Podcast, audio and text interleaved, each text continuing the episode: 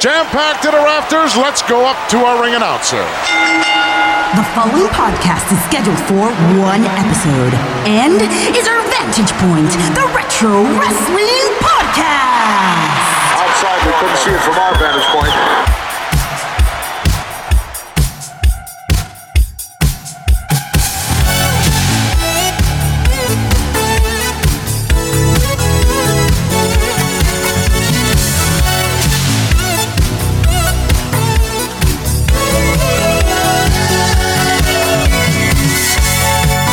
Hello, wrestling fans, and welcome to our Vantage Point, the Retro Wrestling Podcast. Thank you guys for being back with us here for episode number 257. It is Monday, January the 31st, 2022. and We're here to romp you through the world of retro wrestling. As always, I'm Joe Murata, joined by Michael Quinn. How you doing, Michael? Howdy diddy. We are closing out January, Mike. Closing it out. Good. The, the month is closed. It's so cold. Good riddance. God, it- my apartment's cold. It's never cold. I know, I was over there not long ago, and it was freezing for your place. I, I don't understand. But you know, we got for you guys some freezing cold takes on retro wrestling. We are here the to coldest of the takes. coldest. Only for the coldest month. ice cold. We're here to romp you through the world of retro wrestling. We do have some topics in store for you.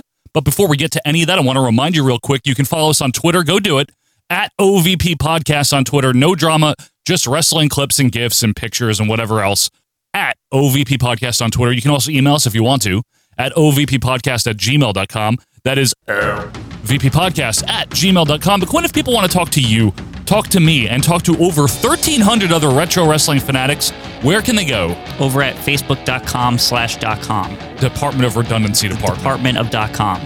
What do you do over at the dot com? Well, there's a search bar at the dot com. Okay. Um, and you type into the search bar our vantage point dash retro wrestling podcast. Bing bang boom tubes gore Kaflooey. kaflooey. Uh, you hit the join group and you're in. and all you're agreeing to do to join our Facebook group to talk about old wrestling is agree to one rule, one rule only, which is don't be what, Quinn? A dunderhead. And all we mean by that is we want you to talk about old wrestling. We want you to share your opinions, your thoughts, your memories, your questions, have debate, have discussion. Just don't be a jerk off about it. That's all Mm-hmm. That's Oh, we're it. asking. That's the one rule. you don't need to attack people personally because they like a wrestler more than you do or like an event less than you do. It's just Mm-hmm. you wrestling. can like IRS over there. Um, yeah, we don't encourage it, but we won't be pleased about it, but you will still be uh, in our group. Absolutely. We will not shun you for liking IRS or anyone like that. But really, in all seriousness, if you want to have fun, uh, have a good time talking about retro wrestling, go do that on our Facebook group. And also, I just want to quick remind everyone here it's the end of the month, January 31st. Tomorrow is the beginning of February. It's a great time to sign up on Patreon because you get the whole month. And if you don't like it, just cancel by the end of February. What you have over there are two extra shows. That's if you want to support us, if you want the extra content, the 1984 canon and the WWF pay per view reviews coming out this weekend. Quinn's favorite event, Survivor Series 94 style. Wow. Can't wait for that Oh. yeah, Mm-hmm. one. 94. 94. So again, if you like us, you want to support us, head on over to patreon.com slash OVP podcast. And maybe tomorrow, you know, I'm give you a tip tomorrow. And that we have the whole month of February, One whole month. an entire month. All right, Michael. Yes. With that said, we're getting close to the end of the season. Now we're winding it down, but it's been a great time talking about this opener all season long. We are discussing, folks, when a wrestler leaves one promotion and joins another one, and the effects on that wrestler and the effects on the two involved promotions. We normally could call this a leap, a move, a transition, but a lot of people call it a jump. Should I stay or should I go? Might as well jump, jump. Welcome back to The Jump, where we are discussing when one wrestler leaves a promotion, joins another one, the effects on all involved. It's been a fun time doing this. We've been taking people's suggestions, Quinn. we have. I've had a lot of fun with this segment. And this time around, we're doing one that I figured someone, at least one person, would suggest. There were two that I saw. Uh, so thank you to Tony Torres and Christian Ouellette Thank you. for suggesting this one. We are talking about Lex Luger. I'm one of the biggest legends and stars ever in this. God, What the hell's he doing here? I don't know. It was very surprising. This was the first jump to me that was an actual jump. Well, yeah, The one that I really acknowledged. I mean, obviously Hulk Hogan, blah, blah, blah. Randy but, like, Savage. but this was the first one where it was like, no, they both have like competing shows and are like actually overtly at war and Yeah. acknowledging each other, not liking each other. this was really in a lot of ways the first real shot in the Monday Night Wars, folks. So to give you some quick background, we're talking about when Luger jumped from the WWF to WCW. He debuted on Nitro September 4th, 1995, on the first Nitro. Mm-hmm. Speaking of IRS, uh, VK Wall Street also jumped over and debuted there That as didn't- well. That didn't help anything. People have talked and talked and talked about the new generation. But in Mr. Wall Street's estimation, the new generation is nothing more than the Who cares? Honestly, that like you know what that says a lot that that happened that night and nobody fucking cared. I'm here now. My name is VK. No one gives a I flying remember rat's there was ass. like a promo on the show, and he's like, "I'm here," and it's like, "Okay, Okay, hi. I'll, I'll switch to Raw now." Yeah, I Thank know, you. right? uh, so anyway, but let's talk about Lex Luger. Why did this matter? Well, as you guys know, we've talked about Luger a real lot in the last couple of seasons. He had jumped from WCW, his last match being Super Brawl 2, February of 92, Super Brawl Saturday? to the WBF in uh, the spring of 1992. What a jump! He debuted on Body Stars, if you recall. I liked him on Body Stars. Tremendous on that him show. and Cameo. cameo, but Vince was the odd man out in his sweatpants. and Look at stuff. my pants! Cameo. Oh. And anyway, Luger was a big bumbling idiot, like also arrogant on that It's a- show. Yeah, it's always like I'm the best, and then he like trips over a banana peel, and you know by the end of the episode, it's always like a build up to the end of the episode. He goofs around. I'm and surprised messes he. Mm, up. I'm surprised he wasn't hit in the face with a pie or you know covered Yeah. in mud in these. I'm It's that sure type if there of was thing. one more year of Body Stars, it would have happened. Sadly, it wasn't to be. But he also made his uh, WWF uh, pay per view debut in an interview at WrestleMania 8, the milk promo, as we Yes, call the it. milk promo. You know, it was a closed parody. Closed party. See you June 13th, Bobby. See you June 13th. And anyway, Lex Luger did not wind up competing in the WBF. He had the Good. mo- he had the motorcycle accident. I mean, by the time we, you know, what, the, here's the thing. Go ahead. Here's the thing. When we got to see what the WBF was, like at that weird thing where there was like, first People of all, shooting guns. And, first of all, it was like not even like it didn't even look like a bodybuilding contest at all. No. Right. Second of all, the crowd looked like fake, and I'm talking like that North Korea pay per view that WCW did, kind of fake, because there's like it's way too big. There's way too many people there. Right. Like bodybuilding's something that there's you know maybe people care about it, but maybe not Vince's version of it, maybe, especially. maybe at uh, maybe tops there's like 5000 people something like I that don't know, right Quinn. I i don't just know Oh, the that numbers. arena is enormous for what that is i'm just saying And Lex Luger did cut a promo from his hospital bed that was shown on the video wall. Right. Because he had just been in that accident. But anyway, we fast forward to the winter of uh, 92 going into 93. Bobby Heenan uh, is proclaiming Narcissus is coming to fuck with Mr. Perfect. Narcissus. Narcissus. Narcissus. i still love that Yeah, Th- th- Narcissus. it never really No. it turned out to be that No, it was the narcissist, obviously, Yes. Lex Luger. And he had a decent heel run for about six months. Quinn, overall, what do you think of the narcissist character, the gimmick that he had? i loved it i Yeah, thought, it was, good. better than anything else he did there Now, would he have ever, he wouldn't have been like world title level with that gimmick, though, right? Upper mid? i don't know because here was the thing is at the end of that gimmick at like king of the ring or whatever Yeah. there's like people like cheering for him and he's a heel True. like you know what i mean like it, It was over. there was there was there was a hunger to see Lex Luger just be a face by that point. But what they did is turn him a face in a very hokey Reagan versus Mondale spirit of 84 kind of way Yeah, it didn't make any sense. by having body, having Lex Luger body slam Japan on the Intrepid. I we still- all know this. I still think framing it as like th- this new World War II something that happened like 60 years ago in that time fr- like back then at least Yeah. is like dumb. Like It was especially like cuz Japan is like very clearly an ally of the US by the 90s. Right. like what are you doing here? And we've talked about a lot how they just made Luger look like a big booger throughout. Like after SummerSlam 93, we've said this when he didn't win the title, he won by countout. Incrementally, pay per view by pay per view, he just looks like a giant doofus. He can't win the 94 Rumble like Brett wins it with him, right? He gets DQ'd at WrestleMania 10. Well, the WrestleMania 10 wasn't his fault. It was due to the narcissist character. I know, existing previously with Mr. Perfect. He doesn't even wrestle at King of the Ring 94. He That gets- was embarrassing. I know. He gets turned on by Tatanka at SummerSlam and humiliated. to Tonka of all people. He's in a meaningless eight man tag match at Survivor Series. Survivor Series. I don't count that against anybody though. He doesn't win the 95 Rumble. That's poor. and then the last good thing he does in the WWF is that Allied Power team. It's actually pretty fun. Yeah, but then here's the thing: is he's like lingering around to like SummerSlam. Yes. He's there, but he's not there. He doesn't do anything that matters. I was always confused what post like WrestleMania 11, I never understood what his role was Oh. anymore. I don't think he did either. I like he would show up sometime and be like, "Oh, Lex Luger's." I would think in my, I'm I'm serious as a kid. I'd be like, "Oh, Lex Luger's back!" Right, Like, right. Every time he would wrestle, That's like, how it was. is- If that's what it felt like, I remember seeing him in his last televised appearance was uh, SummerSlam 95, like Quinn said.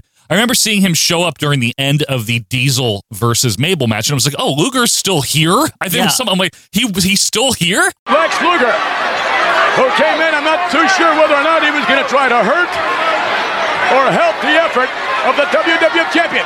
a lot of fans were confused if he was still in the WF. Right. Like I- it really was not clear. And obviously, Lex Luger knew that and knew that th- his career was literally going nowhere in the WWF. They had misused him. That that is that is They the did. bottom line. They did. They, They- absolutely did. And you know what hurts the most is that not only had he proved that he was a talent in WCW prior, Yeah. he proved he could get over in WWF like at the beginning, even when he was a heel. Yeah, You, I know. you know what I mean? Like it just felt like why, like why? Like it it was just it, it's another like Randy Savage situation. It's like oh, we have a good person, let's not use them. Well, not use him properly, at least, yeah, right? exactly. So, Lex Luger wrestled his last WWF match right before Nitro and then shows up on the debut episode, mind you, of WCW's brand new Monday Nitro in the Raw time slot on TNT, obviously. What in the hell is he doing here?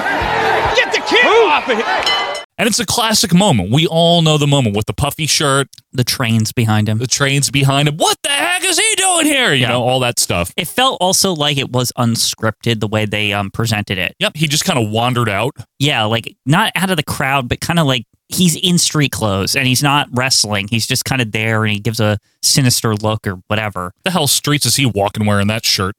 Well, he's like Luger. He can wear whatever Greenwich. he wants. He could beat up anybody he That's a good wants. point. He's that big. And here's what WCW did, and this is why I think this made such an impact. A, we had just seen the guy at SummerSlam. Right. And also, he had just wrestled. You know, so let's say, hypothetically, if you were at the house show in fucking Nova Scotia, I forget Yeah. where it was, right? That he just wrestled at, and then you watch Nitro, you're like, what the fuck is this, right? Yeah. Uh, one note on that, by the way, is that I love that um Vince's advisors, all of them basically, have have talked in retrospect about that, and they're like, "What the fuck was he thinking, having like a handshake agreement with Lex Luger of all people, like somebody that big that could command like more money somewhere else? Yeah. Like that is dumb." And I like the story that, like, Bischoff didn't even want it. wasn't even like he did it to fuck with Vince He as took much the as. meeting because Sting was Sting. like, "Could you just um, meet my friend?" Right. Like, and uh, Bishop's like, "I don't. We I, I had bad experiences with the guy. I really don't want like to deal with them." And he's like, "Just give him a chance or Right. whatever." And they have a meeting, and Luger's just like, "Look, my contract's up. I'm a free agent." Vince doesn't know that. Right. And then Eric Bischoff light bulb went off. Let's and he's- bring you on for the debut in Nitro. And Luger took a pay cut too. That's he notorious. did, yeah. he Like, took a pay cut. That's how much he wanted to get out of the WWF. I, he was smart. He knew that ultimately his c- he- his entire pay wouldn't exist anymore if he stayed there. It was crap, man. yeah, like Because also, you got to remember one other thing Bulldog had turned heel, right? So the Allied powers were no more. now Luger was extra irrelevant. Yeah, he was probably going to end up feuding with Bulldog, is what I think, but who cares? Yeah. You know, he was going to lose that feud Uh-huh. to build Bulldog as a heel. Right. It would have just, he would have been floundering. So anyway, we, kn- we all know that he showed up on Nitro. Let's just talk about what they did with him. It's so good. they immediately put him in the main event scene. Right. Who's the first person he calls out? Uh, Hulk Hogan. Exactly. But Hulk that- that's Hogan. what you should do. Right. He just just like Randy Savage came in a year prior and he's like, Oh, I don't I might like Hulk Hogan. Yeah. Luger's like, I don't know if I like you. Right. But immediately now you've got big players, Hogan, Savage, Sting, Luger, like Yeah. all these guys now in It- it was WCW. good. But then you know what my one of my favorite aspects of all this is is that like I know that was like the very immediate jump effects, Mm-hmm. but I I loved how the, how low key the Luger character was as opposed to most like big generic push, right? Yeah. It was it was like it was like they took almost like the WWF low key but made it good with the whole like He's in the Dungeon of Doom, but he isn't. And He like likes Sting still. he's got he's got Jimmy Hart, but he's a he, he's kind of a face. He's kind of a heel. I'm not great. sure. Sting says he's cool, but he really isn't. He's not cool. Like he like, and I just to me this murkiness about him Love it. is what made him kind of launch Yep. like perfectly. And then when he comes out of that, all of a sudden he's like defender of WCW and shit. That's the thing. They made they used Luger properly. They didn't put him immediately like always headlining. Yeah, making him murky played off the best aspects of Luger that we always said about how Yes. he's such a good heel, but he's also over. So it's like very hard. That straddling of him, that's the perfect place you want Right. Lex Luger, right? He wasn't wearing American underpants or anything. Yeah. He was just being Lex Luger, kind of a dick, but also you want to cheer for him when he wrestles. Right, You know? exactly. They hit the nail on the head. Like, what is Lex Luger? Yeah. Like, with that whole thing. And they handled him so well that by 97, when he was challenging Hulk Hogan because they didn't have Sting back yet, it was credible. You weren't like, oh, he can't beat Hogan. You're like, no, Luger can do it. And he did it. Yeah, and all and, and part of that too was the quiet build up. Remember, remember even that the run up to the Hogan thing was that he was kind of like quietly building up wins and Yep. they, they put him on like everything he was Mm-hmm. like on like the b shows and all this shit he was on everything and he would just beat the shit up kind of like how they did with goldberg right Yep. he would just always kick people's ass he had awesome music like, Yes, he and, like, did. that helped like there's a It did. there's a bunch of things they did and they did it properly. And you know what I always love about this? It's like one of the things where like WCW always, always, always gets this like horrible rap for like 99, blah, blah, blah. Well. but it, no, and they deserve it. I'm not saying they don't That's deserve good. it. I'm just saying that this is like a perfect example of WCW doing something better than WWF. Like this is 100%. one of their like shining 100%. examples of why they were so good. Yep. Let me talk about the impact here. On the WWF from a roster standpoint, I don't think it hurt to lose Luger because they He, weren't didn't, doing he wasn't even anything. on the roster Right. practically. But indirectly, losing him to WCW had a big effect on the WWF, I think, because for WCW, Quinn, do you think the debut episode of Nitro would have been half as effective if they hadn't had Luger? No, because all they would have had is VK Wall Street. I don't think he's setting the world on fire. no. I mean, to be fair, that Nitro is very good for other reasons. There's like It is. that's where the cruiserweights really get introduced, like Well, yeah, with the uh, Pillman match and and, Jushin Thunder Liger. Like they're kind of they're kind of testing the waters with that. A hot match with Flair and, and Sting. Mm-hmm. So it's good And, the, stuff. and the the the place where they're at looks unique and Mall of stuff like America. that. But I mean, having Luger on the debut, they usurped the WWF as the anything can happen on this show type of feel. Yeah, WWF just said anything could happen, but generally it didn't. like WCW didn't even really say that. They just said big boys play a lot, but anything actually would happen. Yeah. Like it's it's it's kind of the opposite. Very good point there. Uh, so for WWF, I think it did hurt them, not losing Luger specifically, but the effect that it had on WCW was it really launched Nitro. And it made it not just like this little brother competing show, but like, oh, I might need to watch this shit. Well, yeah, because anytime, at any anytime, any place, I mean, people could just show up on Nitro. That's, that's what's so fucking cool about. It. And you know, they'll never because of contracts and no competes and fucking dirt sheets and shit. That's one thing. Luger, that whole jump is what I totally miss about wrestling. That's like unknown. Right. Like it's just not. They, they don't have that No, anymore. that'll And- never happen like that. I don't think. Well, you know? unless wrestling really takes a tumble. Well, you never know.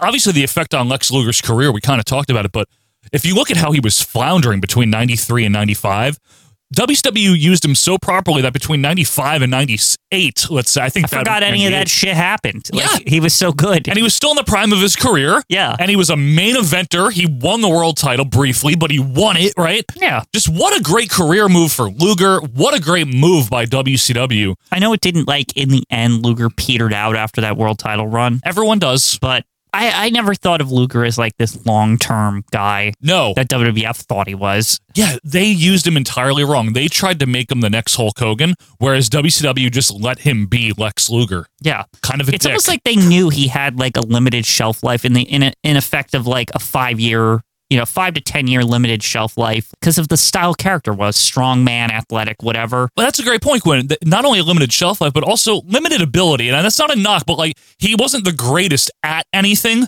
But rather than try to overextend him, they just harnessed what he was good at. Yeah. Short power matches, you know what I mean? Short promos, good hair. Yes. he did Very have good, hair. Yeah. Much better than his WWF hair. But anyway, yeah, I think Lex Luger's jump uh, was huge for the Monday Night Wars, huge for WCW. WWF, again, didn't take a roster loss as much as they just looked stupid by having Luger show up. I do think it did like a mental damage to the fans in a sense of like the fans were under the belief that even though WWF was down, that you know WCW couldn't really do anything as good other Right. than like copy WWF. Right, right. Like Lex Luger was proof that they could take WWF or people that were in the WWF and do it better than them. Yeah, and that You was know one what of I the early examples of that. Right. It really was. Uh, and obviously VK Wall Street. Uh. Nobody could make IRS good. Like let's let's be real here. Okay. Well, folks, be real with us and let us know what you think of Luger's jump from the WWF to WCW. Are there any effects that we're missing? Are we overlooking anything? Let us know that on Twitter at OVP Podcast. Shoot us an email or join the group. But Quinn, when we come back, it is week number four of the Royal Rankings. That is the best Royal Rumbles in WWF history. That will be coming up right after this. Anthony works in the grocery store, saving his pennies for someday. Mama Leone left a note on the door. She said, Sonny, move out to the country. Aren't I incredible? Unbelievable. Everything comes up roses. When you're the narcissist, Lex Luger, everything comes your way. Because here we go. Razor Ramon needs a tag team partner against Mr. Perfect and Bret the Hitman Hart. Who else would he come to? But the present and the future of the WWF, but myself. And from myself, I get two for the price of one to demonstrate my superior wrestling skills, my physical superiority. So what happens here is it's machismo and beyond perfection. And what that spells is defeat. And now back to the best wrestling podcast no one's ever heard of OVP.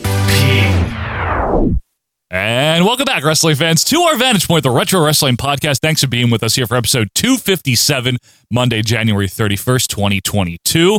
Quinn and I are both still here. Look at us here, Quinn. We made it. We made it We're- here. we're back, baby. We are, and like I said, tomorrow's February 1st. My suggestion, if if you like OVP podcast, if you want to try out our extra shows, there's a lot of them over there. Sign up tomorrow, give it a shot for February, and if you don't like it, just cancel it. We won't be offended. We really truly won't. But here's what you're gonna get. Patreon.com slash OVP podcast. We have the 1984 canon. Now, that is where we've gone through every episode of WWF Championship Wrestling all the way back to January of 82. We are now in the summer of 84. Very recently, Ian Riccaboni was with us. Yes, it was it was very fun to have Ian on. Very lovely. We closed out Allentown. Uh, now we're over in Brantford, and soon we will be in Poughkeepsie. Brantford. Brantford. But it's a great time, folks. The show is like an hour. It comes out every Friday in video or audio form. Try it out. And also on the $5 tier, that's all it is for everything we offer $5 a month. You get the 84 Canon, and every single month you get a brand new WWF pay per view review. We are going in order. Everything back to the first WrestleMania is there. Out right now for January is SummerSlam 94, and coming out this upcoming weekend, Survivor Series 94. Wink will be there. Cheesy will be there. It's The, a- the worst of the worst. Mr. Bob Backlund. Yeah. So you know, y- the funny thing is, I'm, I think I'm more excited about Pink, Wink, and, and Link. I who- think who I, are yeah, they? Link, Yeah, yes. Stink, and Dink, like all them. yeah, Easy and Queasy and all Yeah. them. But really, folks, if you like OVP, it is easy, uh, and you won't get queasy because I'm so sorry. Um, if you could just give it a shot, patreon.com slash OVP podcast. If you like us, if you want to support us, we understand if you don't and if you're not interested, it really is okay. Thanks for even listening to this show. All right, Michael. Yes. It is now week number four for the Royal Rankings. This is where we're going to determine the next two entrants, right, in the best Royal Rumble matches of all time. This is true. Each season before the season starts, we ask you, the fans, to give us your top 10 of something and your bottom 10 of something. For this season, obviously, it was Royal Rumble matches. And then what we do is we take all of your votes, we put them into two separate tanks, one for the best, one for the worst, and then we pull out two names at a time and we rank them. That way, by the end of this season, what you are going to have is the definitive certified organic non GMO, USDA certified organic and healthy best and worst Royal Rumble matches of all time. This is a rankings week, Yes. which is the best. Now we're going to run it down, Quinn. We've got six names on the board. We do. That means two more coming out. This is the stage right around week four where we say it gets a little hairy. It does. It's some hair. So, right now at number one, this should come as no surprise to most people anyway. Uh, Royal Rumble 92. Yeah, the best one. It is so far. Uh, number two, I think this is great, maybe overlooked, a little bit underrated. 2008. It is very good. Excellent. Excellent Royal Rumble. Number three, because of the rest of the field, is 97. It's odd. I- It's still odd to me. Number four is the decent Royal Rumble 2000. Very good Royal It's- Rumble. It's okay. and people always d- don't understand about this one.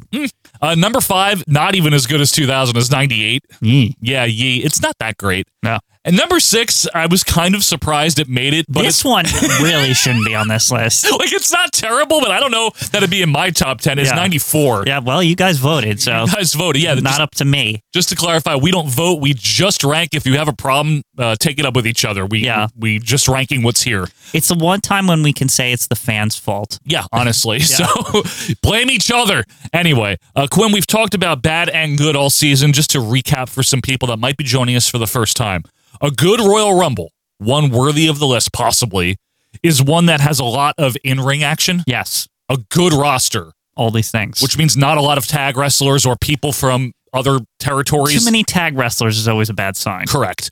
Uh, not only that, it probably has a very good ending, Mm-hmm. the right ending, maybe. Yeah, the right person wins. You know, not fucking like Roman Reigns when he shouldn't. When he or, shouldn't have, you know, yeah. Stuff like that. Right.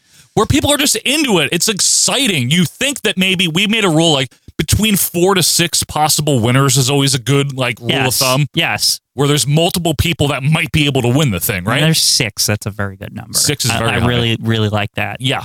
So there's a lot of things here. And uh, we have a lot of names on here already. We have six on here, two more. So the criteria gets fine tuned here for week number four. Before we draw the next two names, we must go down, though, to Howard Finkel for the Royal Rankings. Ladies and gentlemen, it is now time for the Royal The World Wrestling Federation Tag Team Champions are going to go at each other, Gorilla. Maven just eliminated The Undertaker. Yes! Yes! Yes! Yes! Flair did it! Yes! My God! Hulk Hogan and the Warrior! Drew Carey has been left all alone at the Royal Rumble. It looks like John Cena is totally recovered from that torn pectoral muscle. Cold Stone is my man. He won. It is the Royal Rankings. Week number four, the best Royal Rumbles of all time. Hot and heavy, nitty and gritty. The hottest and the heaviest. A little hair, too. Yeah. Mo- mo- mostly hair. mostly hair. Well, folks, we've run down the six names that are on the board. There are still some names, probably in a lot of people's minds, that are missing from this list. So, what we're going to do now is go down to the fans and we're going to find out which Royal Rumble match drew number seven.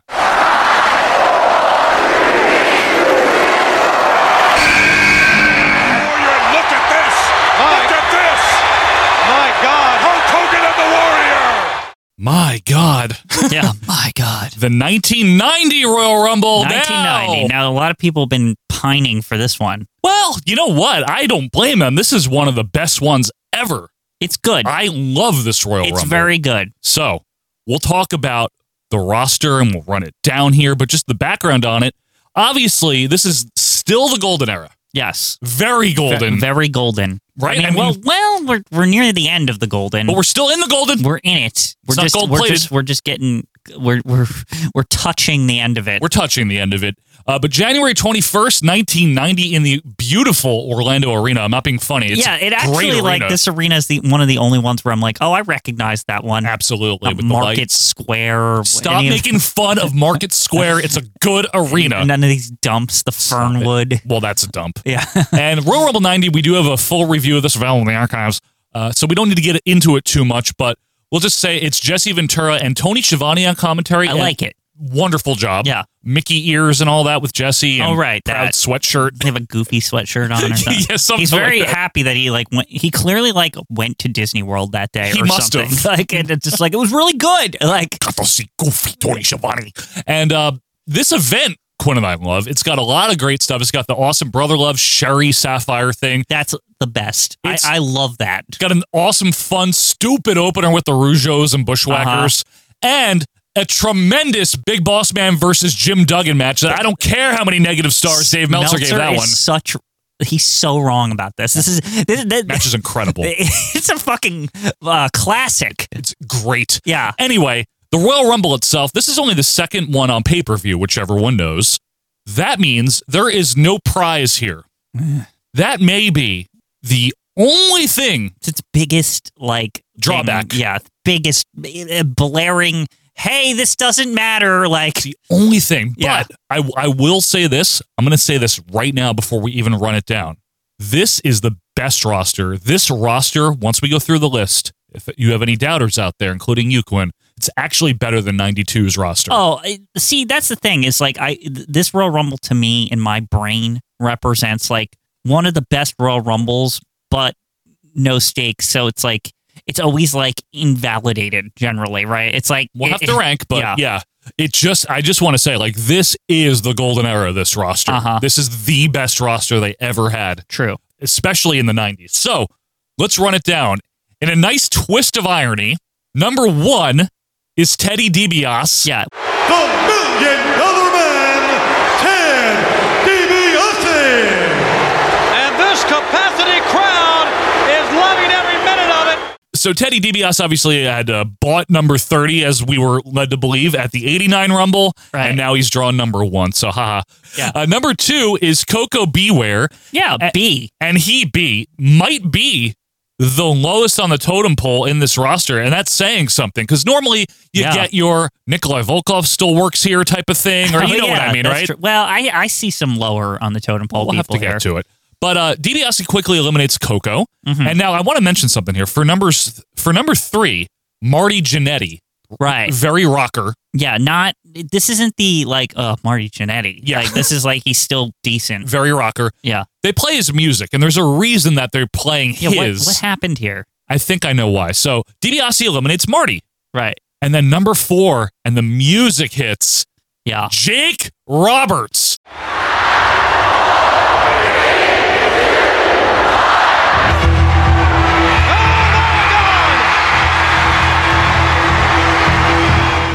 This is like one of the best like Royal Rumble entrances period. So Ever. Teddy DiBiase is acting like a big jerk to Jake for months now. Yes. Like this is this is building into the what would be the WrestleMania 6 match Correct. which uh, introduces us to the wave. Um It's true. but is and is not very good. However, not. the feud itself was great because like Jake Roberts had uh, gotten his hand on the million dollar belt and all this shit. He's like, I won't prevent you from getting it back, but you got to come fight me. Right. Like he didn't. Jake didn't want the million dollar belt. He's just using it as like He's fucking with DiBiase. He's to get DiBiase to actually like fight him Yep. for real, right? Yep, exactly. So the pop when Jake comes out, music hit. Oh my god! And then it's great. Number five, talk about star power, right? Randy Savage, Macho King. So Macho King is here, right? Yes, and he. The implication is that DiBiase paid him Right. to protect him because Savage at all costs like goes after Jake and keeps him away Which from is DiBiase. funny considering the future history I know, there, but right, but oh, you want to pay me? I don't care. I'll take the money. It's you know? weird that the king would need money. Like right, like if he's the king, does they don't you have to pay taxes to him? But remember, he's not really a king. They're delusional. Him and That's Sherry. true. They're just Yeah. like playing dress up. Honestly, the whole savage is uh, the other aspect to me with him here is this is just another I gotta be the best. Like Yep. this is to prove I'm the b- fuck Hulk Hogan. Of course, yeah, still Yeah. right. Number six, more star power. Rowdy Piper. yeah. Oh my goodness! It's Roddy Piper. Jeez, Look Like, at this right, roster, yeah. right? Seven. Okay, the Warlord. Mm-hmm. The- Um, there he is. very powers of pain version. Mhm. That's only two tag wrestlers so far. We're That's- not doing that's bad. good. Uh, number eight, tag wrestler, but also sometimes singles is Bret Hart. Yeah, he's like in a weird like I don't know what he is. Like they're restarting the Heart Foundation at this point you know, I didn't want to do it anymore, but Vince wanted to put the belt on us, so Yeah. we did it anyway. And because WrestleMania six is like the real re kickoff of the Heart Foundation, right? Yes, correct. Yeah. Because they weren't even on the same team in, in 89 at Survivor Series, remember? Right. Anyway, number nine, again, more star power, but kind of a big deal still, is uh, Bad News Brown. Notice they put him right after Bret Hart. Oh, like the old rivals. Yeah, from E that's, I'm 88. pretty sure that's why they did that. Maybe they did. That's a good point. Now, this is where we might as well stop and mention this. This sets up WrestleMania 6 because Piper and Bad News, um, well, p- actually, Piper eliminates Bad News, right? Right. Is that what it is? something like that, I- or they both go over. And then, it's yeah. like some shit like that. I, I feel like I remember You're right, they seeing them. they're tumble like- out together. They both tumble out together, and then Yep. they're they're brawling up the aisle, right? Piper and bad news, and then they have a good little feud, and then their match at six is absolutely awful. It's yeah, just it's rolling kinda, around. I always found this frustrating because um I under like I liked where like how the feud was going, and then Yeah. WrestleMania six happens, and then it gets like it gets first of all it gets weird. Yes. Second of all, the match sucks ass. so like and bad. it is like it had promise because really what it seemed to be emphasizing is that they're both brawlers. Yes, right. that's And it's that- very simple. That seemed very attractive from like a match per- perspective, like because you usually don't get that in WF back then. Like these these brawly guys fighting. And how often does bad news lose on TV also? Uh, but anyway, it wasn't to be. Number 10, I know people have problems with the polka dots, but Dusty Rhodes, So good. extremely over. Extremely. So- Very, very big overness here. Yeah, like, yes, the polka dots are stupid. Trust me, I agree, but he made it work. And I- now he just had some business earlier in this show because of the Sherry thing Yes. with with the Macho Man. Right. So like obviously he's going to have issues with him. He does, and he's in for a long time, almost Right. 20 minutes, Dusty is. Now, number 11, this is the man that that very astute fan in Orlando Mm-hmm. said that only Axe could eliminate. Specifically Axe. Axe. I think Axe is going to win the Royal Rumble because I think he's the only one that beat Andre the Giant. Yeah. We were talking about Andre the Giant, uh, which reminds me those pre those promos from the fans are all time classics. It's true. Outside of the, The- arena, the, the, the predictions from the fans. I'm sorry to disagree with you, but Jake the Snake is number one. but uh, anyway, Andre's here, still over, barely mobile, but still over. Right. I take it back about Coco, the lowest guy on the totem Yes, pole this here. is what I noticed, and I was like, "How could you say that I'm about sorry. Coco? Number twelve, still here, the Red Rooster. Ugh. That's insane to me. That's literally we have to fill a spot. Yeah, I think we talked about this at um on our review, and I think we determined that there's really almost nobody else on the roster that they, They, could, used you know, everyone. It's like, oh well, Red Rooster kind of works here still. Like I guess if Paul Roma would have been an option, but he I would have wasn't taken Paul Roma. even face Paul Roma at this Yeah. point. Yeah, okay. Uh, But anyway, Terry Taylor. Now that's a bad gimmick too. Don't get me wrong. It's a stupid gimmick. I'm not blaming him for the gimmick, Mm-hmm. but the fact that he's still lingering around is odd. Uh, number thirteen, maybe a winner. Axe. Axe potential to win the whole thing. He Joe. could. Yeah. No, he really could. Absolutely. Now again, tag wrestler, but it's demolition. No one. Th- Besides that one guy, I don't think anyone thinks Axe or Smash is winning. Yeah. But there's I still think Axe was a bold prediction. very bold. Uh, number 14, great booking here. Haku. Haku. So here we go. So Andre and Haku are in an axe is now fucked. Yep. Basically, he just came in and he's already screwed. Wait a minute, number 15, it's Smash. Oh, there he is. Look at that. Yeah, look at that. So So, that's now the two tag teams perfectly booked. And we're, Right. yep, and we're halfway through here, and I just want to reiterate this Rumble, unlike 89, where they're still kind of feeling it out, and unlike the following year, was very much nonstop action. Right. So it's well booked. Extremely. But again, no stakes. None that's- of it I know. matters. There's no stakes. Mm-hmm. Number 16, Akeem. He has no chance of winning, obviously. Well, if he gets Big Boss Man's help, maybe. Possibly. Uh, number 17, Jimmy Snuka. Again, no chance. Yeah, no, no chance at all. That one usher or ticket taker thought he would win, but that was about it. Well, to be fair, that guy was. Remember, he was very, very elderly. Yeah. So, like to me, I was like, "Oh, he's from '83 canon. He Right. understands, right?" Like, Elder. He was like 55. yeah, but he was like not. You could tell that he was like longtime wrestling Yes. fan versus Axe guy, who's like clearly like I came along when Hogan was around, or what- you know what I mean, like 85, 86. You could tell. Yeah, you could tell the difference between that fan. The the elderly man is like, "Oh, Jimmy Snuka could win, right? Yeah. I remember when he was the best." I think Jack Robertson's going to win. Yeah, yeah. Anyway, uh, number 18, Quinn's favorite, Dino Bravo. Ugh. Mm-hmm. Love him. Matt Majette's favorite wrestler as well. And his crony at number 19, the Canadian Yes, Earthquake. the Canadian. He's specifically listed on Wikipedia as the Canadian earthquake Well, here. he was. Yeah. Now, Earthquake is only in for a couple of minutes um, because what they do with some of the people that come in and some guys that are in there is they do the old uh, how can you get the big guy out thing. They've determined that the Canadian earthquake is um, needed to be eliminated, basically. Yes. So Haku, Smash, Jimmy Snuka, and DiBiase team up with number 20, Jim Neidhart. Mm-hmm. They get Earthquake out. So Neidhart, obviously, still a tag wrestler, no chance of winning, but a very colorful personality. Yeah. Did we did we also note, by the way, just like the Canadian earthquake and Neidhart here, where it's like a couple people have to eliminate them, that Andre the Giant was eliminated by Axe and Smash. By Accent Smash. That's correct. Correct. Yep. Number 21. Now, here's a hot friggin' name for you The Ultimate Warrior IC Yes. Champion. So the Ultimate Warrior is here. He's here, baby.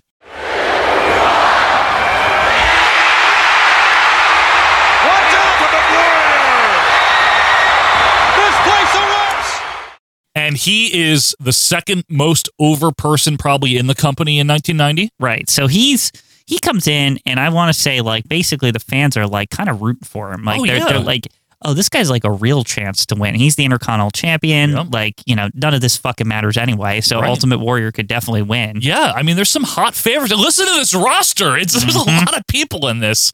Uh, number 22, Rick Martel, model edition. Love him. Number 23, Mm-hmm. Of check, course. check out the booking here, Tito Santana. How many times did they book this? I swear this is like the third Royal Rumble we've talked about where, hey, it's Rick Martel. Hey, it's Tito Santana. Like every time. They do a segment in this. I know they do one in 93. Do they do one in 92? They, I think they're They- both I in think they the same do. time in They're, like, 92. close. Maybe. I Yeah. don't remember, but It's like yeah. every Royal Rumble. I love that trope, though. The old rivals, you know? Yep. Number 24, the Honky Tonk Man. Sad. I know. Remember, like Jimmy's still hanging on. I know. He's like, yeah, my honky tonk, baby. He's Like, gonna be. You're gonna do it, baby. You're number one, baby. This, this is it. They're coming back. You're going after the world title. Yeah, sure. Uh, number 25, the one and only Hulk Hogan. Oh boy. So, world champion, the most over guy still. Hulkamania is still running wild. Let's be It is real. running. All Uh, right. and Ultimate Warrior, Warrior Mania, Warrior, what do they call it? I don't know. Warrior Madness? No. Warrior University? Warrior University is War- still in session. Yeah. Destrucity. Anyway, so Hogan obviously comes in. He gets a bunch of assholes out of there. Like he, he does. Uh, one, of the- good. one of them is the honky tonk man. He gets Yeah. Haku out of there. He he dumps Snuka. See, Hogan understands it's every man for himself.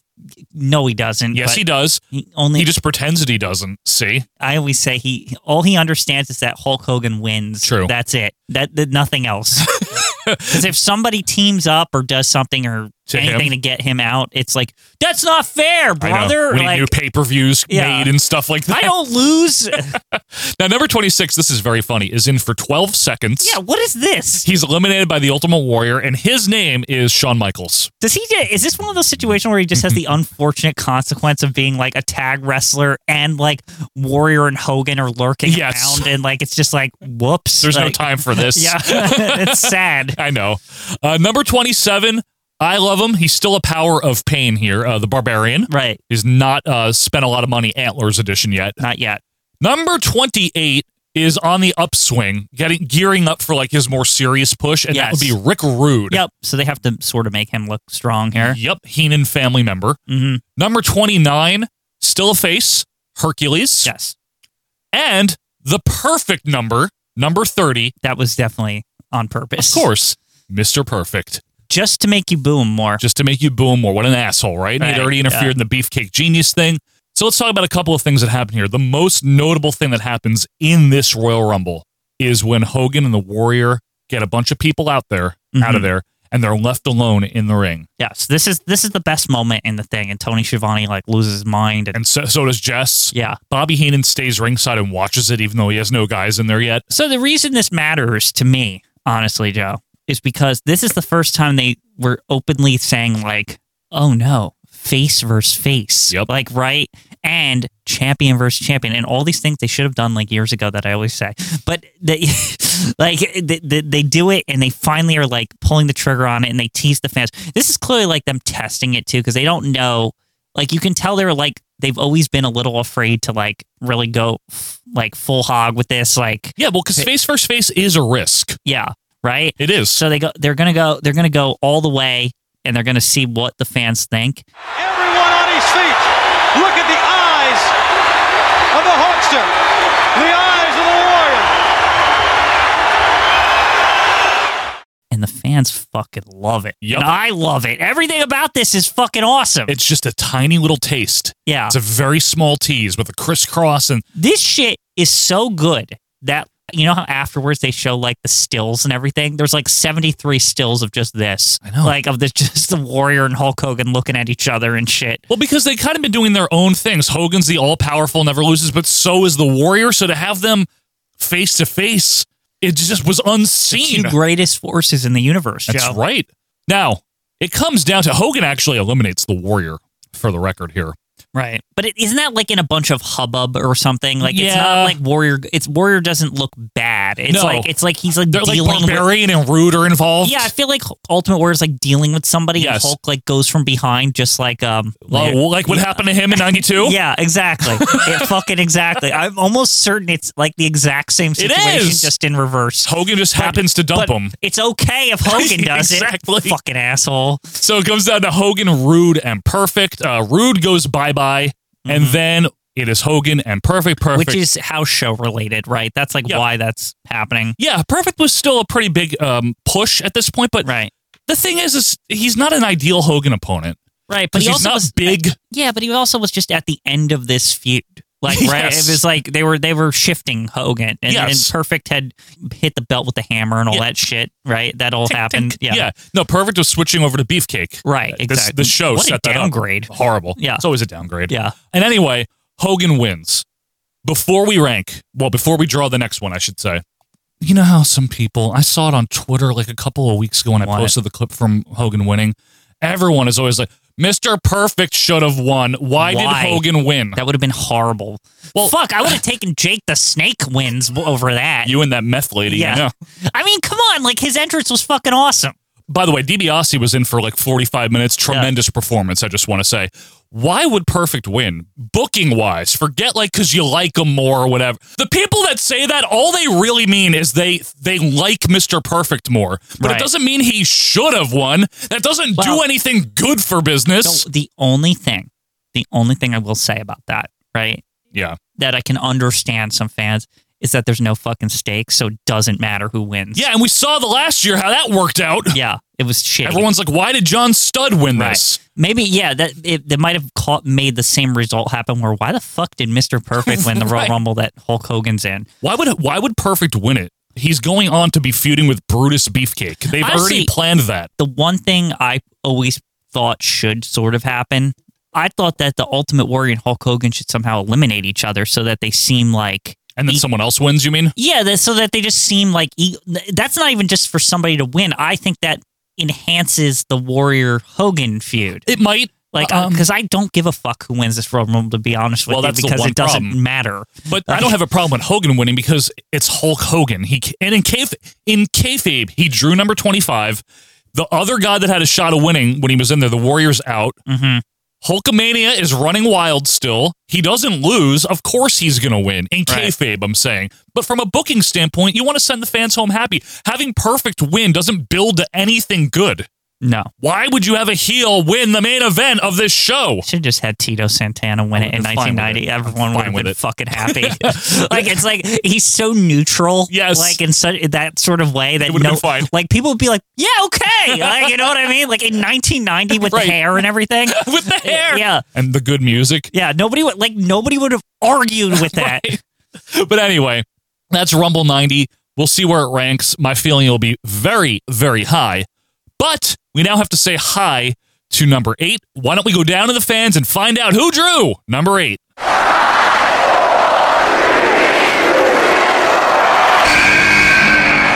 He's setting him up here. Look out. It's over. What a rumble. Well, looky here. It's Royal Rumble 91. Oh, so we get to find out what happened next year. All right. This one's okay.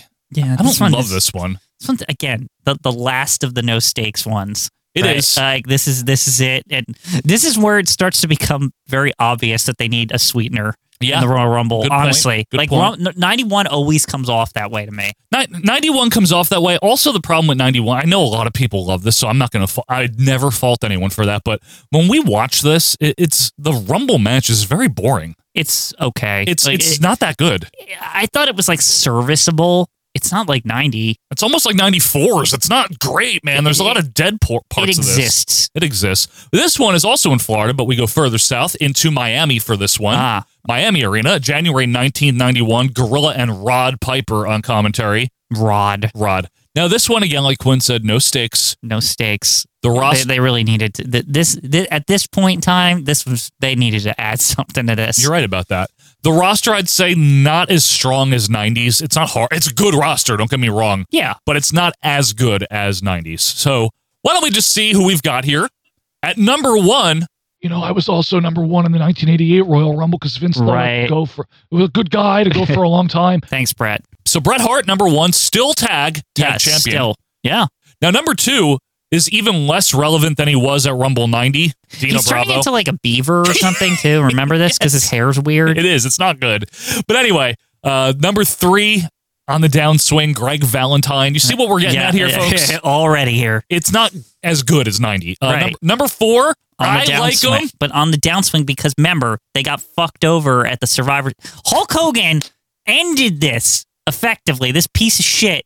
He decided that oh the powerplex that's garbage. I can just one person can kick out of that. They they never ever recovered We are of course talking about Paul Roma, Ro- Romeo Roma of, of power and glory. of Power fame. and Glory. A very good team, though. Quinn They're- finally admits. they, they were excellent in 1990. They were are. really really good. They also got the screw when the nasties came in, and Vince is like, "Oh, That's oh, true. We're gonna push them instead." Why? Sorry, probably because look at the look at the nasties. I you know like what I mean? both of them, but Yeah. like I also thought Power and Glory was fucking cool. They could have been the Like- tag champs instead of the nasties, and I would have been fine with it. It's true, right? Yeah, it would have worked. yeah, Anyway, number five. I mean, he's in for a while. right. He's popular, but he's also he's already not the Intercontinental Champion anymore. I'm talking about Kerry Von Erich. There's a storm brewing. Texas Tornado's entire run feels very lateral to me. Like it never. It, it it's it's not volatile, right? It never gets to the point where you think, oh, he's gonna do really good and be in the main Become event, or world champion, he's gonna yeah. be like a, a jobber. He's Fair. he's neither. He's just a straight line. like a tornado. Just Yeah. psh. Exactly. Anyway, number six here on OVP's meteorology podcast is Rick Martel. Now, w- there's a very important point we need to make about this Rick Martel thing, right? Go ahead, Quinn. This is the infamous. Yes. The fucking infamous, like, Rick Martel is in for, what does it say, 52 minutes and Yep. 17 seconds. That's right. This He- is the one that Gorilla wouldn't shut the fuck up about for many, many, many years. Like, even when he's not even the record holder. The Vince would say record it too. holder! Yeah, the greatest Royal Rumbler, but you know, whatever. He wouldn't shut up. This is why. Now, I do want to say Rick Martel, much like DiBiase the year before, is one of the stars of this Royal Rumble, Right. putting in a tremendous performance. But let's also not sleep on Greg Valentine, who's in for 44 minutes True. now Yeah. because he was warmed up Right. after the first it 15. does take him a while. yeah, It's kind of funny that. It, that, like the same rumble where Rick Martel makes the record, we never talk about Greg Valentine like being in there fucking forever. like, you know what I mean? he is. He's Yeah. in for almost 45 minutes. Nobody ever mentions that. Nope, and he's good too. That's because he looks like a, a soccer mom he or does. whatever. Looks like the lady that wanted uh, Jake to win uh, Right. the year before. No, he doesn't look like her. I know, Quinn. Uh, number seven is Saba Simba. Let's move on. Yes. Number eight is Bushwhacker Butch. He's in for 10 minutes, Joe. That's long for them. That's long for a bushwhacker in general. That's like, that's like, that's like uh, equivalent to Rick Martel in bushwhacker time. That's right. Yeah, in New like- Zealand timetables Yeah. there. Very good point. Number nine, very over, as always, Jake Roberts. Yes. Feuding, of course, with Ricky Martel. And here comes Jake. Jake the Snake Roberts. Oh, that's really getting interesting. Uh, number 10, another Quinn favorite, the Punch Man Hercules. There he is, uh, Paul Roma's partner. Yep. The power of power and glory. Correct. Now, can we just say that Hercules is proudly in there for 38 minutes? That's good. There's a lot of long-lasting folks in here. Actually, the more I look at this, it's, The next guy also, Tito's in for 30 minutes. whoa, holy moly! Here. So I'm sure Tito and Martel By the go, way, go I- at it. I want to note this, and Go ahead. I know um, I don't think we've announced him being in here just yet, but I want to note this that just on, on a power of glory note. yeah, sure. Um, Brian Knobs ends up eliminating Hercules. That's, that's Very so sad. fucking unfortunate to me. See, what a friggin' metaphor for the push. Yeah. You know what I Yeah. mean? Also, Brian Knobs isn't here by himself. Oh right, he he is. We didn't even announce it. I, we didn't even get to He's his not. He's entrance. much later. He's much later, but I just I just needed to say it. Right? It was So like this is random. fucking bullshit, man. Now, I do want to make one mention here because so Tito's number 11. Before we get to number 12, there's a lot of guys that are in there a long time, but I don't want to miscommunicate that this Rumble is not nearly as exciting as 1990s. right. It's not bad, but it's not as action packed. There's not as much going on. It's a I lot think of that's because there's a lot of Yeah. long like even people who like we didn't even know were long like for example brett and texas tornado are both in for 20 minutes each like yeah. th- there's a lot of like long lasting folks here And they stretch that out by doing a lot of Royal Rumbling. yeah but That's how they do it. always a bad sign to me. Correct. Uh, number 12, though, the relatively new, with Brother Love, The Undertaker. Yes, The Undertaker. And this this is one of those guys in this where you're like, I think he could win. Like, because the way they had presented The Undertaker at this point yep. was that he was literally fucking unstoppable. Correct. In like, fact- he beat Dusty Rhodes. He did. Like, you know what I And the- mean? Like, he, he's that good. He's actually, we're here at number 12, probably the only person so far that could credibly win this. Right. Even in early 91, like Yeah. the way, like, I, we, I can't stress enough how, like, we watch this, they're still presenting The Undertaker like nobody stands a fucking chance against The Undertaker. Oh, yeah, for years they would yeah, do like, that. it's impossible. They- it- and Survivor Series, it was like Hogan didn't stand a chance against him. It was like iffy. yeah, it- it's like very iffy. Yeah. Right. Uh, number 13, much less important than he was in 90, which yeah, was now, not very. now he's like extra nothing. He's just like token legend at Yeah. this point. Jimmy Snuka. Yep. 14, maybe this guy could win. This is a credible name. He was over. Yes. He had recently returned. I'm serious. Had he won the Savile Bar yet? No, that's later. That's a British Bulldog. Yes. 36 minutes. That couldn't have been good. Yeah. There's no way he's doing anything important in there. It's Davey. He's probably blown up five minutes in. probably still in the Navy. I'm fucked. Fucked. Number 15. Smash. Yeah, but this is when they're like everyone's like de- they're getting depushed. It's so annoying. This is that This era. is the run up to losing to Katao and them. exactly. Fucking uh, anytime I have to think about that, I get angry. What a fall from the year before, yeah, huh? it's such trash. It is. Uh, 16, Hawk. Yeah, he'll win. Yeah. A hawk by himself. Just Hawk. Uh, 17, why? Shane Douglas. Yeah, Shane Douglas. Um, what? Do you see how long he's in? Twenty six minutes. Like what the fuck? There's too much of the long runners. You know, this is one of those things I could imagine Shane Douglas coming to ECW and like bragging about. You know, I was in the Royal Rumble. I for should have won the 25 Royal minutes Rumble." in 1991. Yeah. fuck all of you. No one cares. Yeah. Number 18, this is. This is this is thi- this to me. This feeds into the long term Randy Savage Royal Rumble storyline. Right? He is he's busy being so obviously we know the best run in of all time occurred earlier on the show. Correct. Where Randy Savage out of nowhere in the aisle closed on the warrior, beat the shit out of him, Throw a light on threw a li- fell on him with a light, Yeah. ran away like all cartoony. him and Sherry both. yeah. And Savage, I think the implication here is that Savage was being chased around by the warrior getting beat up or something, so he does not make it out for They number didn't- uh, 18. I- I feel like they didn't even implicate that as much as they they said Ra- they were trying to like. And this is the one thing I didn't like about this is in that show, like the face announcer Tony or whoever was who was Gorilla. face- Gorilla Gorilla. They were like implying that Randy Savage was like very scared of the Ultimate Yes. Warrior after that, and that he like ran away. yes, like, that's true too. like, yeah. They were they, like, ah, him and Sherry, they're gonna get fucked up if they stay here. Like, I'll tell you, grr, you know, he's Yeah. gonna, he, he's not gonna make it into the Royal Rumble. he might, he, he might punch Sherry. like it, like it was That like witch! What a witch! yeah. Anyway, Gee, I was like, wow, okay. you know what's Uh, also good? The next pay per view, we don't have to deal with him on commentary. That's true.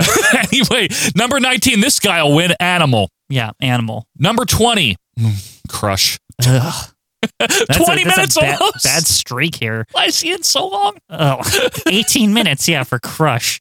Number 21, Jim Duggan, always over, never matters. He- Former winner, Joe, of the Royal Rumble. Excuse me. he should. He needs some props here. You're right. Uh, number 22, Earthquake. No, no longer Canadian, by the way. It's it's noted in, He- on Wikipedia.web or He whatever. became a U.S. earthquake. yeah, he had been feuding with Hogan. I think still was on the house show loop doing the Hogan thing, but uh, it's cooled off a lot from the summer of '90. Mm-hmm. yeah. You know what I mean? Earthquake's transitioning into tag wrestler. He is Yeah. sadly uh, number twenty-three, always relevant still in '91. Uh, Mr. Perfect, Right. Not bad. Number twenty-four, nice little draw for him. The Hulkster. He never doesn't get a good draw. I know, Such trash. always. Uh, so Well, I'd like to see Hulk Hogan work from number one. yeah, let's see Like- him be in for 35, Like 40 in the minutes. first five people Yeah. Uh, or something. Like, yeah, let's see him handle it. huh? Obviously, not the world champion. Sergeant Slaughter is. Not too many credible winners in this so far, are there? A handful. Uh, Well, I A mean, couple? there- there's only one. Yeah, yeah, true. Uh, Haku, 25, but he doesn't matter anymore. You know, uh, honestly, kind of on the downswing. yeah, 26, Jim Neidhart, tag champion. You know he's not winning it. we're really littering this with tag people, aren't we? Uh, at well, this point. let's see. 27, Bushwhacker Luke. Okay. This is where he whacks in and gets waxed Oh, this out. is the, the well. That that's funny at yeah, oh, least. it's great. Well, that might be a record. He came in one side and went out the other. four seconds he's in. Uh, 20, it's like he intentionally wanted that record. He, he was going for it. Get Like, paid anyway. Yeah, Who cares? It's also like post Hulk Hogan, so he extra doesn't matter. Oh, that's true. Once Hogan's in, nobody matters. Right, This is exactly. true. Uh, 28, like we mentioned earlier, Brian Knobs by himself. More tag. Yeah, very tag.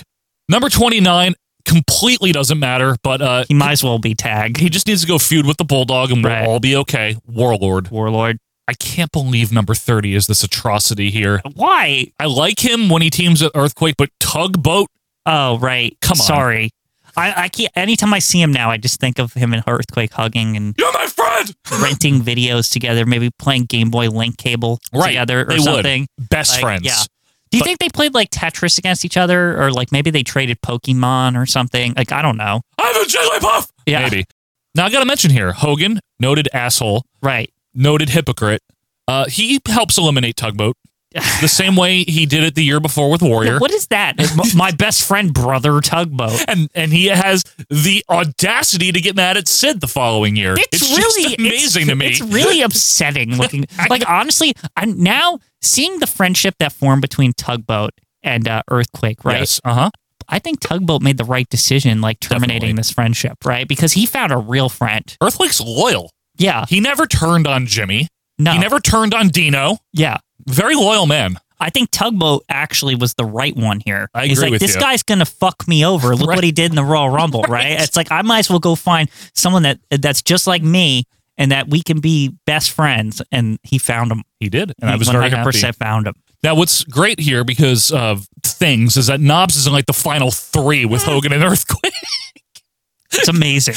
Barely been on TV, and he's in the final three. well, they gotta they gotta put it into your head. It's like, oh, these guys with nasty boy shirts are really good. And they're really nasty. Yeah. And obviously, Hogan wins. He eliminates Earthquake, who was the only friggin' credible person to eliminate. But none of it matters. This isn't what like if you're wondering, right? Yes. This isn't what gives Hulk Hogan his world title shot at No. WrestleMania or anything. That's just Tony picks him. Yeah, Which well, makes sense. But Tony would have picked him no matter Yeah, what. it's You know, Hogan. Hogan could just say, "I want a world title shot today," and he would get it today. Probably. But to be fair, there was no one even on his level by that point, except the Warrior. Well, Randy Savage, but he, wa- he Yeah. didn't show up. yeah. So, okay. We have two to rank in a second here. I just want to make a distinction. Both of these Royal Rumbles, Quinn, are held in Florida. Both of these Royal Rumbles are won by Hulk Hogan. Yes. Both of these Royal Rumbles have no stakes. So people understand our criteria here before we even rank. What are the two diff- what is the main difference, I should say, in these two rumbles? There's too many tag wrestlers in 1991. Yep. It's right there. The it's roster. right. Look at the the final like five is like littered with tag See, people. there you Like, go. So from a cursory view, without even seeing the match, just looking at the rosters, 90 has a better roster. Yeah. But not only that, if you watch it, 90 has better action. So with those things in mind, let's rank them, Quinn. Okay. At number one, like we said, 92. Two is 2008, three is 97, four is 2000, five is 98, and six is 94. We're starting with Rumble 90. I think we can both agree it's better than 94. Agreed. It's better than 98. Agreed. It's now better I wanna, than I want to two- just what have a the dis- fuck? I just want to have a quick discussion about 2000. Better Just- be very brief. it's going to be brief. the fuck are you talking about? It's not that 2000's better. it's ju- not I want to point out that I I feel like when Gangrel is in 2000. all right, Mosh. I feel like 90 is a weird like ad hoc to 2000 in a w- strange way No. just because they're they're very representative of their like time period. That's all I'm pointing out. I'm saying 90 is very good. I'm just saying that like 2000's like an attitude era like hey look it's the attitude era like look at all these fucking people and shit. I would argue 2001 does it better than 2000 does. Uh, yeah, I You agree. know what I mean? agree. I'm just po- I just wanted to point that out because I just feel like 2000 2000's very underrated in No, my it's opinion. not. It's very rated. Other than the big show shit at the end. Horrible.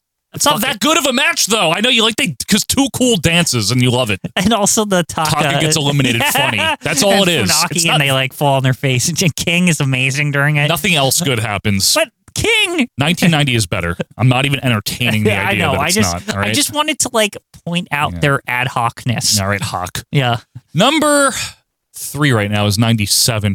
It's definitely better than 97. one hundred percent. Nineties better than ninety seven. It's better than 08. 08 has the great surprise, but I still think 90's better overall. 90's like the better overall. It doesn't beat 92 though. It Well, just okay, doesn't. Like I okay. can't even like Okay. entertain that thought. I want to talk about that for a second. Yeah. I do agree It's- with you. It's just so you're not true. arguing with me. I'm not really arguing with No, you. you and I don't know- need to argue with I me. know I'm arguing with people on the boards that have been like Well- campaigning to like rewrite history all of a sudden that 1990 is the true king of Royal Rumbles. So here's what I'm going to argue on their behalf, but I do agree with you. Yeah. However, I want I want to speak to this because it's only fair, right?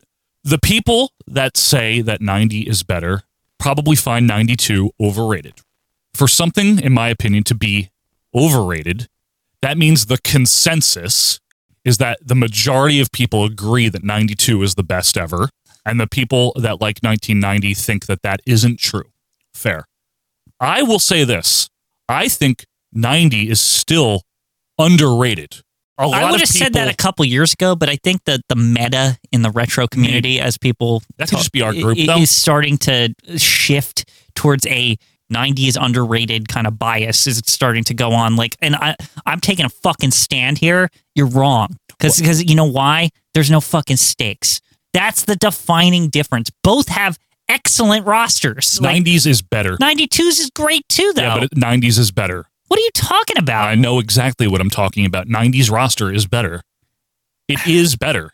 by maybe like a guy or two, Well, like right? a Like, maybe Sk- like a like Skinner, Axe or Smash, or Nikolai something. Volkov. Yeah, yeah, like You know what I mean? Texas Yeah. Tornado not mattering. But- Greg Valentine still lingering. 92 Haku just- still lingering. But we always f- forget the like, I don't know. Like I think 92 eh, the reason why it works so much better is because of the stakes. Even though maybe it's lacking as many as 1990, it makes more people have a chance to like maybe be the world champion. Well- like and that's like the fact that like Roddy Piper is in the discussion to be the new world heavyweight champion is fucking awesome in 1992. That's the other thing I want to talk about here, right? Okay, so I think both are very comparable as far as in ring action. They both are. They're both nonstop action. Yeah. For the people that like 90 more, it may just be that they don't like Ric Flair or something. Yeah. I don't know. I mean, seriously, and that's okay. Well, also, I think the commentary plays a role here in both these two. Big time. I have heard, not recently, but I've heard this before, that if you watch Royal Rumble 92 without commentary, it's not as good. Why the fuck would you do that? That's insane. Second- That's just an argument to, to try to make like prop 90 up, in my Correct. opinion. Like, because then fine, take the commentary out of 90 and the crowd also, because you have to turn the sound down, right? Yeah. But listen to me. In my personal opinion, when you're watching on TV or watching on tape or whatever, the commentary is part of the entire presentation. You don't Correct. you don't take it. That's like part- saying it's part of the match. that's like saying fine, well then turn the video off and just listen to the audio. it's all part of it. Watching it, seeing what's going on, the crowd, the commentary. And guess what? It's excellent at both events. I agree. Now, if people want to say that the roster is better in 1990, I can acquiesce to that. I really do think it's a better roster. I'm not just that's not just lip service. I think it's a more exciting roster. But I think both Royal Rumbles have credible winners. Yep. I think 90s has Hogan, Warrior, Mr. Perfect probably in the fans' minds maybe. It has Yep. Roddy Piper, Jake Roberts, Randy Savage is in it, Dusty Rhodes is in it. But 92 has Randy Savage, The Undertaker, Ric Flair, Sid Justice, Hulk Hogan, Roddy Piper. These are all good things. Right. So they both have credible winners. Uh huh. They both, like we said, have excellent booking, both matches. If someone wants to say they prefer the in ring action of 1990s, then b- by all means, I think it comes down to preference. You know what I mean? I think there's a couple of things that stand out about 92 besides the stakes, right?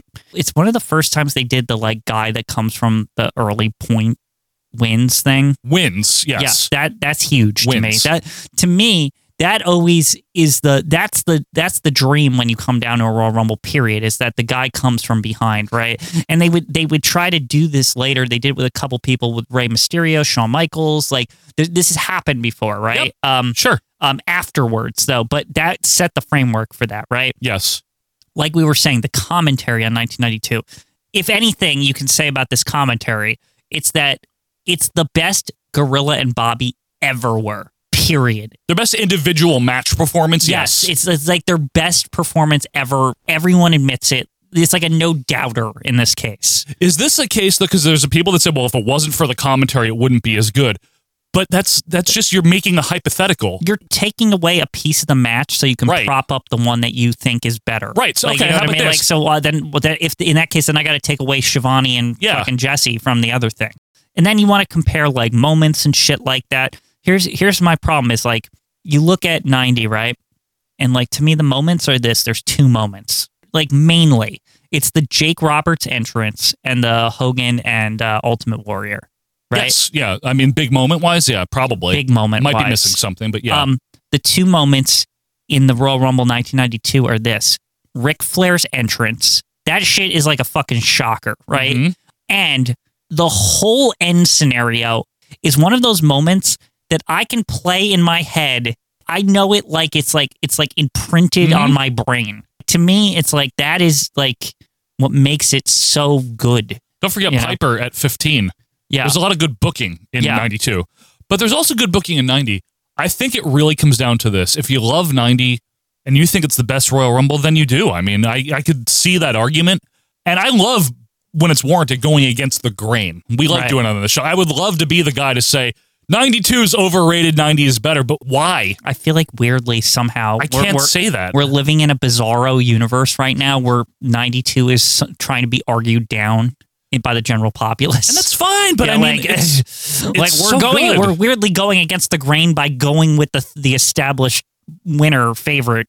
I know, it's because everyone weird. is so there is some kind of fucking movement or some shit to like act like 92 is crap now. like and it's not. The thing I'm trying to say is it's really good storytelling. It's nonstop action. Ric Flair puts in a tremendous performance. Ultimately, though, for me, what it comes down to is the winner of the 1992 Royal Rumble gets what? the world title, The winner of the 1990 Royal Rumble gets what? nothing. There you go. That's, that's my the, grounds. That's that's the biggest hey. the, the the biggest divider between the two. Hey, I and, mean- and, and hey, you know, here's the thing, right? You might say, well, Joe and Quinn, you're only saying it just because of that stipulation, right? Hey Joe and Quinn, you're only saying it just because of that stipulation. They did that stipulation recently, and it sucked ass. Oh, why don't you just eat my ass? Like it's on the worst list. 16? Yeah. Yeah, it's not just the stipulation. If the match was bad, we would say it. Right. It's- This- it's not it's just the not. stipulation, it's like the end scenario with Yeah. it. And Uh, and here's the thing, right? If you like 90 more, you like it more. I'm not trying to change your mind. I think 92 just edges it out because it's for the world title. Yeah. I don't think it's inferior. It's a great Royal Rumble. it just contributes to its greatness. That's it. It's the Yeah. icing on the cake. So by a hair, I will leave 92 at number one. We'll put 90 at number two. Uh, 91, Quinn. 91. Uh, better than 94, I think. Yeah. Uh, better Not- than 98. Yeah. I don't know if it's better than 2000. Uh, it is, but that's probably it. I don't even know if it's better than 97. Actually, I really don't know if it's better than 2000 because it's like very much It's 2000 better than -esque. 2000. What, do you- why do you love that so it's much? so fun. Be- It's you such a like fun- it because of Rikishi. That's I- I- why. there's a lot of things It's I like. crummy. I also, I also, there's a charm to it's like the people that are in it and whatever. You're really- it's By really getting 91, overrated 91 is around like here. staley. Like I don't know. Like it's, you know what I mean though, right? It's like like hey, let's throw a bunch of these losers at the end. And like I, I was very disappointed when I looked at that final five. I couldn't believe that fucking list of people. what, in 91? Yeah, Haku, Jimmy, Jim Neidhart, Bushwhacker Luke, Brian Knobs, the Warlord, and Tugboat all in a row. That's like a huge chunk. So you prefer. And, and before Hogan, it's Animal Crush, Duggan, uh, Earthquake, and Perfect. So it's like half and half there. You prefer Crash Holly and Test in your Royal Love Rumbles, it. right? Yeah. Fucking love it. Uh-huh. I don't like Test, but Crash Holly and anything. Quinn, 91's a little better, don't you think? I mean, it is. It just Can is. we can we just acknowledge though? Do you know if that's like a, a recency bias on that? Like seriously? no, it's not as good. It's a boring Royal Rumble with a foregone conclusion that The Rock is winning. Nobody cares. Literally, they have so much fun with this Royal Rumble. though. everyone in the match is a shitty mid Carter except for like The Rock and Kane and The Big Show. but it's fun, Joe. Everyone else, eh, British Bulldog Woof Woof Edition. It's 91 as fun Bob as 2000. Backlund! Does it matter? 91's Honestly, okay. It's not that good in Like- the ring. I'm giving it uh, the edge based on roster. Yeah, because we're con- this is the thing, Joe. We're comparing it to 91. It's not like we're comparing it to 90. That's what That's you what have I'm to like saying. take that into account. I am, but Rick Martel has a great performance in That's 91. true. Okay, just by that Thank alone, you. I will uh, elevate it. I want to leave 97 above it though, because 97's fun. Yeah, the ending is great. And- And as we've said, Austin winks at the audience by eliminating all the shitty people quickly. It's good. That's why it's okay. Yeah. If they were, if the shitty people were in it for like 20 minutes, we'd have Yeah. a problem. But Get out, Austin like just Super Colo or whoever's in there. Hector Gaza, bro. Yeah. All right, I think we can uh, call it a list for now. We got one more Sure. week of this. Yeah. All right, folks, so our updated rankings, and again, we know that you're going to disagree. Some of you will disagree with this, and that's okay. But let us know why, at least. Don't just say, Joe, quit, you're wrong, 90's better. Well, cool, but let us know why you think, if you do, that 1990 is better. We'd like to hear from you. You can do that on Twitter at OVP Podcast. Shoot us an email, join the group. Right now, number one, 92. Two is 1990, three, 2008, four, 97, five, 91 six 2000 total travesty shut up 798 and 8 i don't know why it's on here 1994 it's the updated list quinn when we come back we're getting into the zone the action zone what yep the debut episode is coming up right after this You know something, Hulkamaniacs? In just three short weeks, man, we're gonna find out who the real King of the Hill is around the WWF, man. The thing that's getting me and all my Hulkamaniacs perplexed is, how do you train for this thing, man? How do you get ready for 29 other guys that could be on you all at one time? Well, the thing is, Hulkamaniacs, instinct, man. We've got it better than anybody else. And you know we're survivors. So no matter which way it goes, if I'm the last one or the first one in the ring, I'm gonna be fighting for all my Hulkamaniacs. And what you gonna do? Hello, wrestling fans. It's time to shout out our friends of the show now. These are other independent podcasters that do their best each and every week to put out a unique program focusing on old wrestling, kind of like OVP.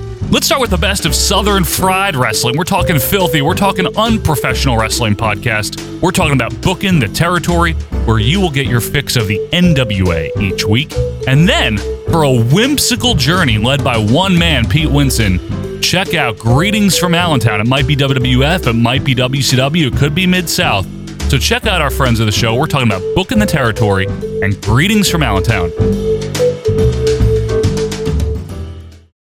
And welcome back, wrestling fans, to our Vantage Point, the Retro Wrestling Podcast, episode 257. Thank you for being here. Thank you for being a friend. Hi, Quinn. Hi. We're going to review something. We are. You know who picked this one for us? Richard. Richard Lamb. Yes, folks. Which, which can mean two things. It's either total shite or it's like very good. Yeah, I Richard. Richard. That's the way Richard goes. Yeah, that's that is how Richard goes. He's been doing our review schedule for us. Now, normally we have a pay per view coming up this weekend, Survivor Series. We would have done, you know, the countdown, not the countdown, but like the Sunday Night Slam. But we thankfully already reviewed that Sunday Night Slam a long time ago. Thank goodness, because these these countdown shows by '94 are trash. Or They they are just they're like so inconsequential. They're Correct. crappy. They really are. Uh, but what Richard has picked for us fits right into that time frame between SummerSlam and Survivor Series. It is the debut episode of WWF Action Zone, which was October 23rd, 1994. So, what is Action Zone? This I can explain because we don't do it much. Action Zone. This replay. This is Sundays at 11 a.m. on USA Network. This is the show that replaced the 11 year run of All American Wrestling. I think that's for the better. It is. All American was really kind of. Oh, with DiBiase and Todd at the end. mm-hmm. Oh my goodness. We reviewed the last episode of All That, American. that the last episode of All American is one of the worst things I've ever seen in my tenure tenure of reviewing things. Like it is one of the most hideous things ever. and you were very angry at that episode. It, it it's notorious in the archives Yes, or in the whatever. archives. So All American, like Quinn said, had been getting stale after the Gorilla Polo era, which was like ended in the summer of '94. Which wasn't that great either. No, it's like the best Gorilla had been without Bobby, but it's still not amazing. It's, Mm-hmm. it's okay. The show was dopey by '94 though, but it's dopey by '92. Yeah. All- it was always bad. All Americans. I mean, Gene it left. fucking existed since 83, 84. 83. Yeah, late 83, right? yes. I mean, it was good when it was Gene in the control room. Yeah, that was fine. And then- the weird stuff. Sometimes Hillbilly Jim's there. I don't know. he, was, Like, he was like the actual co-host a while, yeah. Uh, but anyway, Action Zone replaced, and the idea here was, you know, it's new generation. We got to get rid of our old Mm-hmm. shit, and that means we'll try a little bit. We'll see how that works out. But yeah.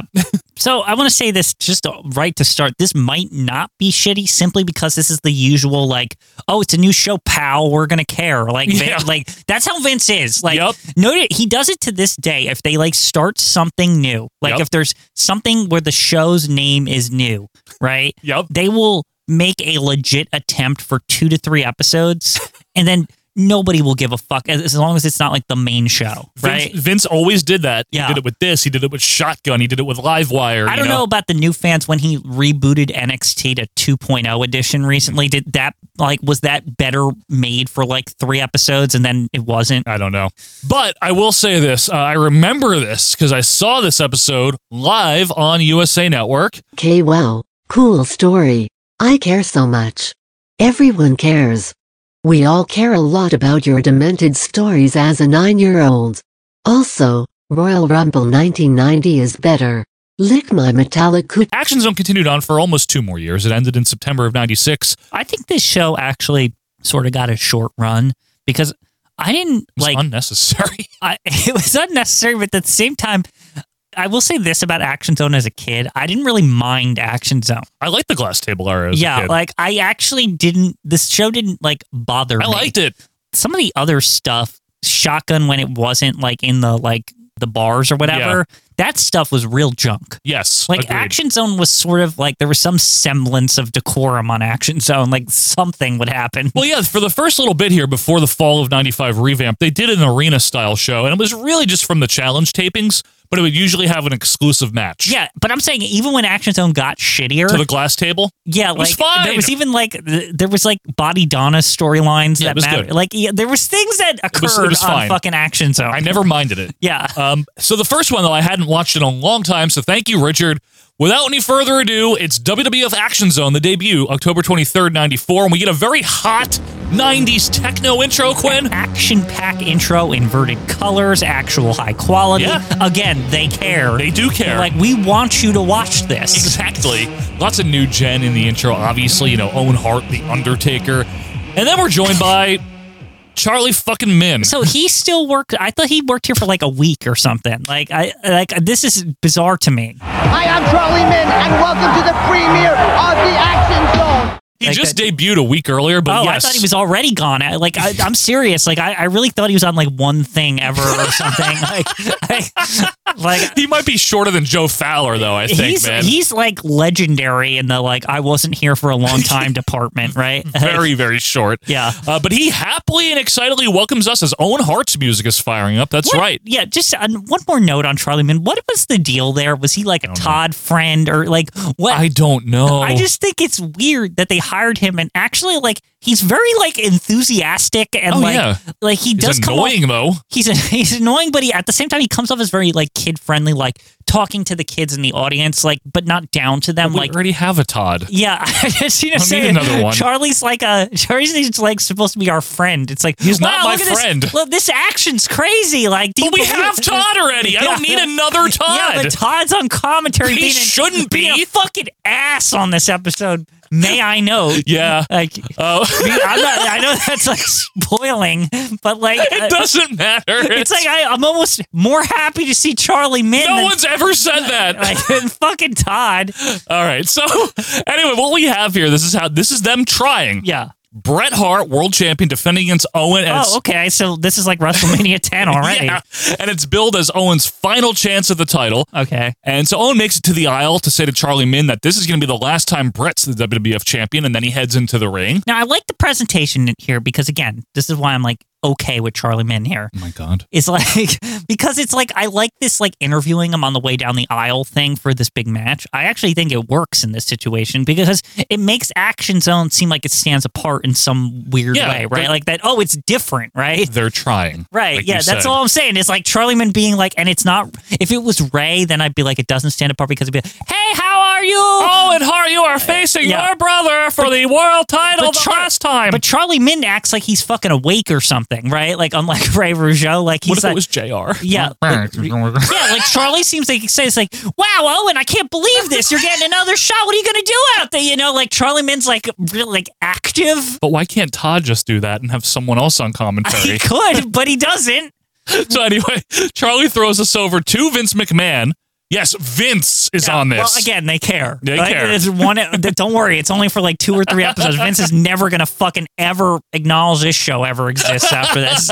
and he's with Todd. All right, thank you very much, Charlie Mann. Ladies and gentlemen, welcome once again to the world premiere of the Action Zone. Your Sunday afternoons will never be the same. Now we're at the blue screen desk set. I hate it. I- it's not good. Uh, Vince has a poop colored blazer and a Sea Howard Violet shirt Yeah, under it's it. very odd. The whole thing is again. The, uh, the- I want to say this. I, I swear Vince is like not wearing a tie or like dress shirt on purpose to seem because they're really into this like action zone is hip. Sundays at eleven. You yeah, know. yeah. Like I, I, mean, I swear he's not wearing. uh, He's wearing a t-shirt underneath on purpose Yeah, to of like cou- of make him course. seem like I'm cool. I'm just like Todd. You know, like Speaking of Todd, he's got a hideous 1970s fucking like Friar Club jacket on. I don't know what it is. vintage Joe. You see, like he Vintage. thinks he's so cool. Probably his dad's code. Anyway, he immediately starts talking about how yesterday would have been World Series Game One. Oh, this! Stop talking about it. You know, Vince, last night the Baseball World Series would have opened.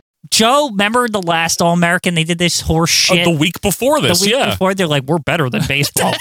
Fuck you. Like, it's like this is fucking pro wrestling. It's not even like, the same. kids show. Yeah. Like, like no, don't even like act like you're as prestigious as the MLB. Right. Like, get the fuck out of here. Anyway, Owen farts around in the ring as Todd says, "Image, image on the mat. Who can love a face like that?" Stop. Like, stop it. Image, image on the mat. Who could love a face like that? Stop it, Todd Pagnell. You're you're you're crapping on me for like getting it g- like hyping up Charlie Mann and Todd's acting like this. I'm not agreeing with Todd here. Yeah, He's I- terrible on this show. Uh, Brett's music fires up now. I thought I had nice music. And he gets a nice ovation on the way out. By the way, by the way, Mm-hmm. ring announcer here, the heroic Bill Dunn. Thankfully, That's right. he's good He's very good. Now the referee for this match will be Jack Doan. for a world title match. Like, how did he get this assignment? It's very major for him, isn't maybe, it? maybe Jack Doan like will be the senior referee of Action Zone. Joe. Oh, Action Doan. See, it's, it- yeah, we're, we're allowing lots of yeah Action Zone. We're allowing lots of fucking like like new new blood here, Yeah, right? Jack Zone. Jack Zone over here. By the way, the Ica Pro banner still proudly hanging there. I can't believe they're still selling that shit. It's amazing. Owen grabs the belt to be funny. He poses with it as Brett just stares at him all sternly. Owen then throws his glasses at Brett, who catches them and then just goes out and gives them to another kid at ringside. I thought Yeah. that was cool. Th- This this next line, Joe, I can't even believe you fucking said this. This is so stupid. Don't put those on. They got king cooties. Please stop him, like somebody. Don't put those on. They got king cooties. king Get- cooties. Yeah, okay, Vince, get him under fucking control. This is like when Gene was out of hand on like '84 canon, Oh, right? yeah, I know. like he need Vince needs to pull a like, hey pal, can you just Yeah. pull it a little bit? Stop. Yeah. Uh, stop and top and go. Lock up, shove up by Brett. Owen celebrates as Todd references OJ. Um, circle again, lock up. Every ninety, all the '90s references, Joe. He's got to hit him up. Todd, we're not on PLJ, buddy. Yeah. Slow it down. Owen hangs on. Brett hangs on as well. Shove by Owen. Shove back. Slap by Owen. He hides in the rope. Stone separates the two. Owen celebrates again for no reason. He's so silly here. Very silly. It also sadly makes me be like, yeah, Owen has no chance of winning just because he's being like doofusy. Being a doofus, yeah. Uh, Vince calls Brett Wiley, but he doesn't say cagey. I guess he's not cagey. He hasn't yet. upgraded to Cage. It's like 96, Yeah. right? Uh, hammer up by Owen, reverse by Brett, avoids the hair pull. Vince says uh, it's the world premiere of Action Zone for maybe the fifth time in this broadcast. World. world, premiere. Yeah, I'm sure this was on around the world. In Tibet. Yeah. Uh, shove off by Owen, drop down, drop kick. Misses Brett grabs a slingshot, sends Owen into the turnbuckles, and a roll up gets quick two. Into an arm bar now for Brett. Arm, arm, arm. There's a Yeah. lot of arm and rest in this. A lot of arm and rest. Yeah. Uh, Owen's back up, shove off, drop down. Brett blocks a hip toss, lands his own. Owen's back up again, lunges arm drag by Brett. Owen slides out of the ring to bail, and then suddenly Jim Neidhart runs down to check on Owen. Owen comes back in the ring, shoves Brett, slap by Brett, roll up, gets two. This match is gonna be like 75 percent of the show, isn't it, Joe? You know, that's what I was thinking. I hadn't Yeah. seen this since it Yeah. debuted. I was a Let me- little worried Yeah. because I don't like It doesn't like, matter. This match doesn't matter. two things. It doesn't matter.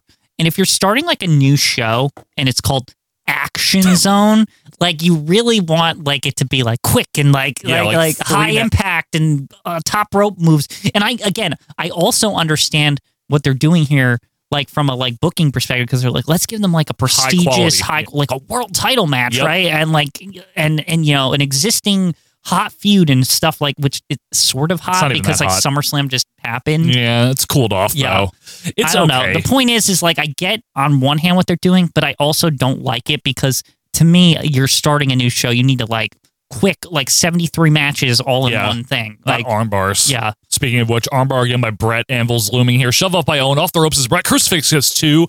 Then an armbar again by Brett. Arm City. Damn, arm zone. Yeah. A shove off drop down by Owen Neihart. Scoops Brett's leg. Brett goes down, and Owen lays in some stumps. So the British Bulldog wanders down. yeah. So now you know that this is just a horse shit match, right? Yeah, now we're just, it's tag feuds. Yeah. Todd says about the Bulldog making his way down the ring and take a bite out of slime. Please, again, stop him. I, I couldn't even.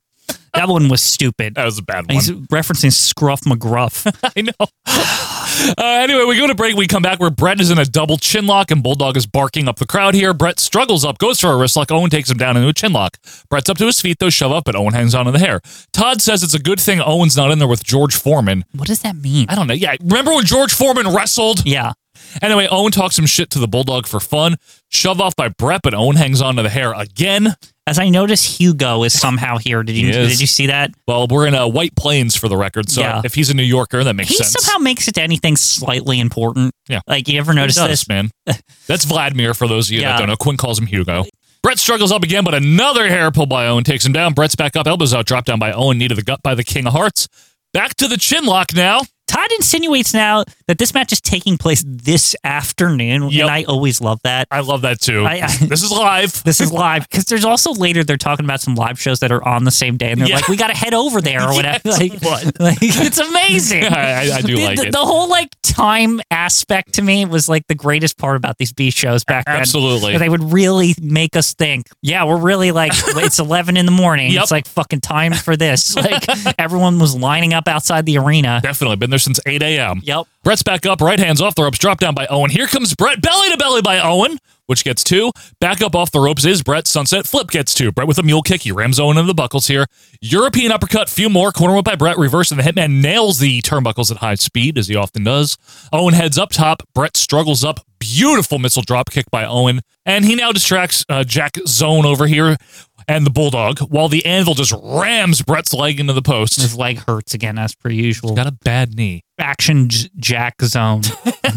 Jackson Zone. And he- they should they should give him that nickname, Action Jack Zone. Action Jack Zone. Stupid. Owen works the leg now. See, even Vince references ba- Brett's bad knee. See? Yeah, I know. See? Yeah, it's always bad. It's been bad for fucking years. Unlike Shawn Michaels in 97, Indian Deathlock variation thing by Owen now. Leg, leg, leg. So we stay in this a bit before Owen breaks it, and then Owen continues to work the leg with stomps and kicks. Then he's got a funny line. He's like, Mommy's not here to help you now, Brett. I love Owen. He's great. Silly. He is great.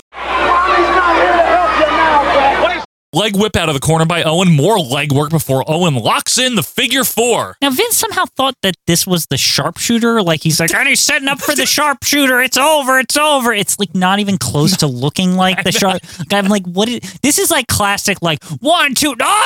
Yeah. Yeah. Like yeah, like, Same thing, right? It's that, but with a submission. hook. It's Like, true. it's so poor. Uh, Brett won't give up, of course. Uh, so we sit in this for a while before Brett reverses the figure four. We go to break in the meantime. Hi, we're back. Where Owen's in control and he's heading to the top rope. He leaps and gets caught with a fist. Inverted atomic by Brett. Clothesline off the ropes gets two. Irish whip. Russian leg sweep, which is called a neck breaker by I Vince. couldn't believe that. by the way. I noticed that too. I didn't take a note on it, but I was like, what? Yeah. A headbutt by the hitman into a small package gets two. Nice neck breaker by the hitman, and he heads to the second rope on the inside. Diving elbow connects. Cover gets two because the anvil puts Owen's foot on the ropes. Brett gets pissy about that. You know, don't do that. So Owen sneaks up with an O'Connor roll for two, but Brett reverses it.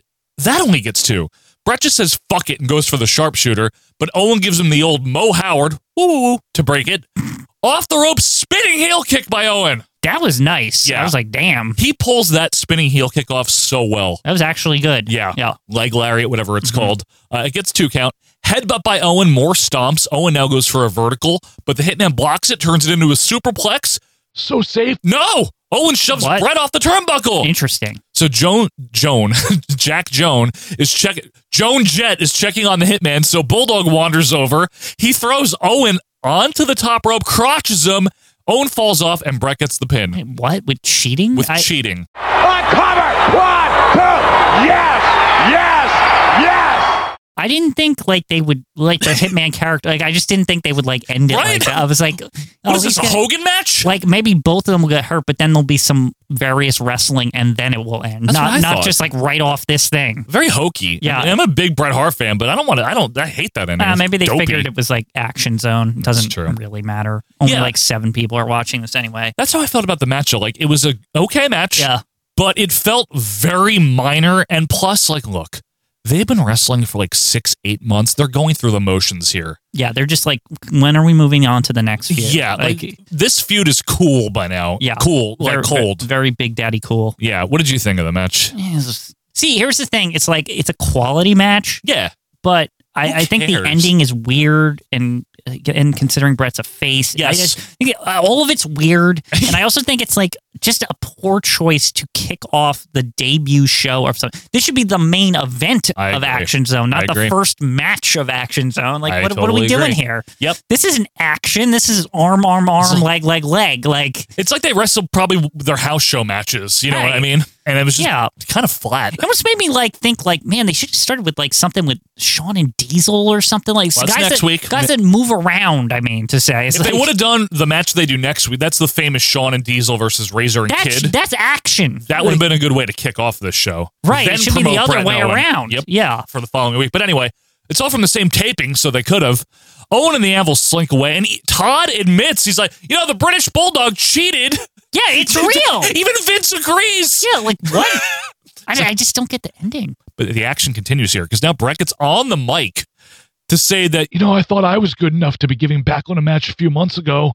but even now he's got to clear off his whole schedule. He's him. I'm gonna clear off my whole desktop, all my Is that contracts. his uh, Windows 95 desktop or Windows 3.1 at this yeah, point. 94, yeah. Yeah. Because basically, Bob Backlund, you want a shot, you're going to get a shot. We're going to find out the better generation. Okay, then I have no desire to watch that match. By the way, The crowd's not even excited. yeah, everyone's like, "Bo- who? They're Like, like, why are you fighting Bob Backlund? The yeah, f- you Bob doing? Backlund always, you know, when I was a youngster, especially back then, I was confused who Bob Backlund even was. Well, yes, me you, too. You know, like I, it's just like what? It Who looked is like this he guy? wrestled in like the 1800s when they would show the footage. I really thought like he was like the first WF champion or something in like the '60s. Like It I'm seemed serious, like as a archaic. kid, and it was all because of the presentation of Backlund. Correct. They really acted like he did not wrestle anywhere close to this time period. I know. It's amazing, It's not even right? that long ago. Like he was when Brett came in, Backlund was just leaving. Right. You know, Like, it Yeah. wasn't that much of a difference. And I think it's just it says a lot about how like wrestling presentation had changed so much since '83 Yeah, or I- whatever. I, agree with you. And so Bob Backlund literally looked like a fucking old man, but Yep. he wasn't. Yep, I agree.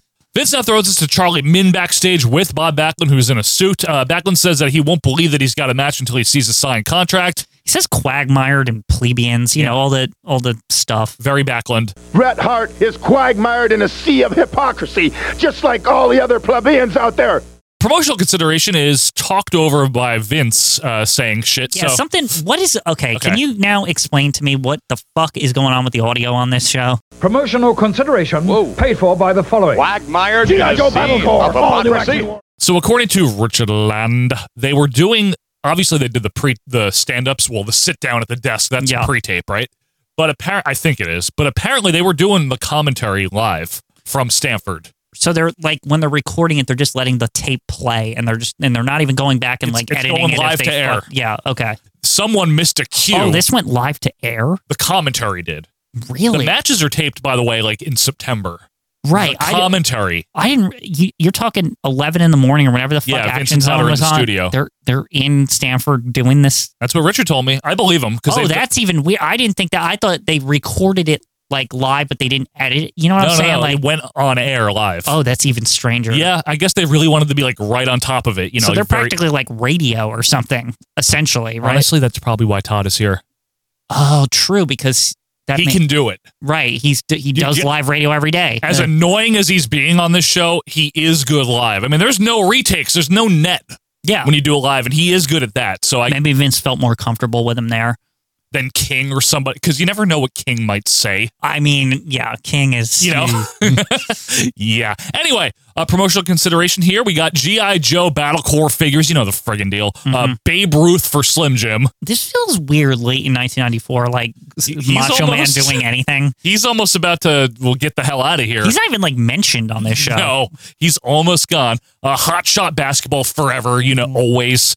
And a promo for next week. Tag champions Shawn Michaels and Diesel defend against Razor Ramon and the One Two Three Kid next Sunday. You want action? You got it. Next Sunday on WWF Action Zone. So that's a good time. Yeah. Yeah, they, they, good Todd for a second. The whole show is fucking horrible though. Yep, because back to ringside where Todd makes a Jim Carrey mask reference. Please stop, please. Like it's like all in the same breath too. It's like next Sunday, it's gonna be good. Oh, the man, Smoke it. somebody stop me! It's like get the fuck out of here, man. It's so bad, man. Then he does a shitty Paul Bearer impression as we go to break, and we come back where this is brought to us by Stridex. Yeah, pimple pads because 1994. It's a big epidemic. Yeah. Uh, Bill Dunn is in the ring, and he gets very annoyed when Jim Cornette steals his mic away to introduce, yes, the Heavenly Bodies. God, they look like shit here, Joe. They look so crappy. Vince is like, oh, look at that, they look terrible. yeah, it's like Jimmy Del Rey, fat fuck. but both of them are really at the end of the line here. They are. Yeah. I don't know why they're e- even here. Yeah, Like, they do- seriously, why do they work here? They beat up jobbers sometimes, but lose any match of any importance. Well, that's what I Yeah. was thinking, you know? So, anyway, Bill Dunn is, I like this touch. I don't know if you saw it. After Cornette steals the mic, Bill Dunn is complaining to Timmy White about it. Yeah, I don't blame him. He's like, he stole my mic. What the fuck? Jim Cornette sucks, bro. Uh, no idea who the body's going to be facing here, but I'm sure they're going to lose. Oh, wait, never mind. It's Gary Scott. Yeah, you know what? Even jobbers, Gary Scott, Rich Myers, maybe they will lose. it's questionable because the heavenly bodies look like jobbers. right. If Just with Cornette, shinier tights. That's it. if Cornette wasn't with them, you wouldn't know. Yeah. You know, honestly, seriously. I wouldn't. I know. Like Um, Dr. Tom is packing on the pounds here. What happened? Like even when since the like Dr. when, nom nom nom. when we started with it- with the heavenly do- bodies, he's like really pudgy. Like I don't know what's going on. I think he's getting ready to just train people in the fucking the That's the warehouse thing. or wherever. and if you're new to the show here, we love Dr. Tom We Pritchard. do. Seriously, we do. He's at the end of the line here. He's ready to like be a backstage guy. You can like see it on his face. He's ready to hang out with Brockus and all those yeah, guys. yeah. you It's know? like oh, I'm gonna uh, teach them some Yeah. things, right? It's like Exactly. And and the other one, uh, Del Rey. He's he's just- good. He's good, but he, he, He looks crummy. literally when he loses when Doctor Thomas finally like I'm done. But Jimmy Del Rey is like never seen from ever It's again. WCW. Jimmy doing Graf- what? Jimmy Graffiti. Oh, he's Jimmy Graffiti. yes. God, Jimmy Graffiti is He's like never- extra jobbery. I know. Jeez. All right, let's get to this match here. Dr. Tom locks up with Myers, wrist lock by Myers, and attack to Scott. Headlock by Scott, shove off, leaf throw by Dr. Tom, drop, toe hold, reverse by Scott into a hammerlock. Re reverse, but Scott escapes, goes for the O'Connor roll. Pritchard blocks it, but Scott gets it anyway for What a is two this? count. What is all of this? It's action. Yeah, it's, uh, it's the action zone, Joe. That's right. See, this should have opened. It, this could have opened, and I would Yeah. have been fine with it. Pritchard with a clothesline, but Scott escapes, tags in Myers, who goes to work on Pritchard, but now Del Rey tags in, takes out Myers with a super kick. Todd now does a David Brinkley impression, which Vince tries to get rid of quickly. News since the Sunday paper. Yes. David Brinkley. He's still alive, right? He's the one that's still alive. Oh, stop it. Double boot by the bodies, Pritchard tags back in. The crowd is unbelievably quiet. Nobody cares. The Heavenly Bodies, that sums up their entire run. It's unfortunate, honestly. yeah, but Like, I know they were good in Smoky Mountains and all this, but like, nobody gave a shit about this. Nope, it's not their fault. It's just Yeah. bad idea to bring them in. That's Yeah. all. The announcers then talk about how Fox NFL Sunday stinks as Del Rey gets back What is in. their problem with them now? Because they, I know they hate the MLB, but They hate what all the, sports. What the fuck does the NFL have to do with this? Fuck every sport. Fuck the NBA, Yeah, the fuck the NHL, NHL. All, all them. They stink. Tennis. WWF's good. Yo, Tennis. fuck tennis. yeah, WNBA. We don't like anybody. It's not even around yet, is It's it? like this year, isn't it? 96. It doesn't Oh. matter. Doesn't matter. Someone will tell us and I won't Yeah. care by now. The by then. LPGA, the PGA, fuck all them. The senior PGA. Yeah, senior SPGA, like Bowling. yeah, bowling, the Billiards. the PBA, Yeah, pro the bowling, PBA. yeah. Uh, anyway, Del Rey's back in. Pritchard slams him onto Myers. We get the junkie swiveling by Del Rey, who tags Dr. Tom again. Body slam by Pritchard. Off the ropes and a knee drop. Misses. Elbow misses. Hot tag to Scott. Gary Scott with the hot tag. I'm not gonna lie, Joe. Okay, I want to make a point about the funny, the funny about these jobbers getting offense and shit. When they ca- first came in and before they listed their names, I swear one of them was like Winky. I thought no, like, no one is Winky or I thought- uh, Ed Mop or Ed any Mop, of that. or, Like I thought one of them was one of them. No, it's not. I don't Okay. know who they are, but it's Yeah. not Ed Mop. Yeah. Is Rich Myers like George Steele's son or something? I don't. I'm just taking a wild swing. Wow, that would be amazing. Actually, you never know. Uh, big boots, but Pritchard grabs the hair. Corner whip and a charge misses. Scott is on top. Big what is going on here?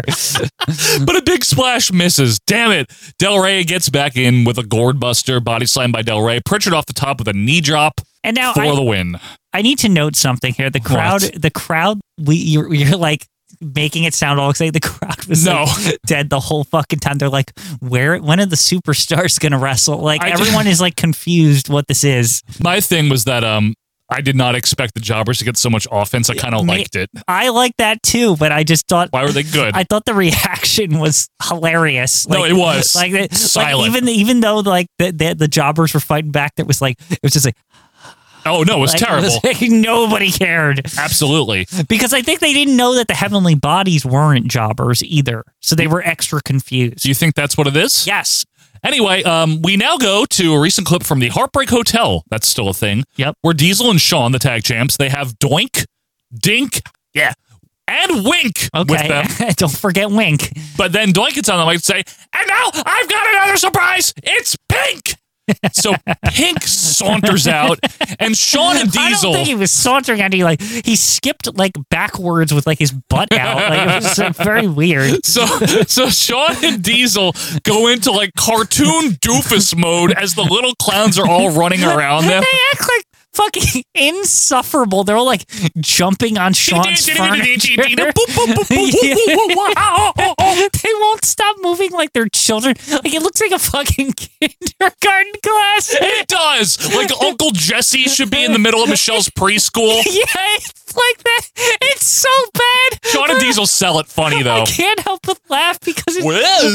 yeah, they're just Sean's like whoa, Yeah. yeah, like he's like looking around left and right. Diesel's like They're going through doing Diesel's legs and shit. Diesel's practically Diesel's not moving, but you could almost like see his like eyes spinning like he's a cartoon character. Whoa. Yeah, like, like he's getting dizzy from the moving around. It's- Maybe it is good because we're laughing about it. Lovely wine. Wines rather with the weak and Dink's play foul. And uh, I don't think the Heartbreak Hotel will ever be the same. It's funny. It's cute. It's funny because it's so fucking out of place. Yes. Like it's like, what am I even watching here? Right? I'll tell you what, it's better than Brett Backlund. Yeah. I'm almost like half expecting like Diesel to like punt one of them. Yeah. Like Wink, probably, Yeah, right? yeah, like- if you're gonna pump one, you pump wink.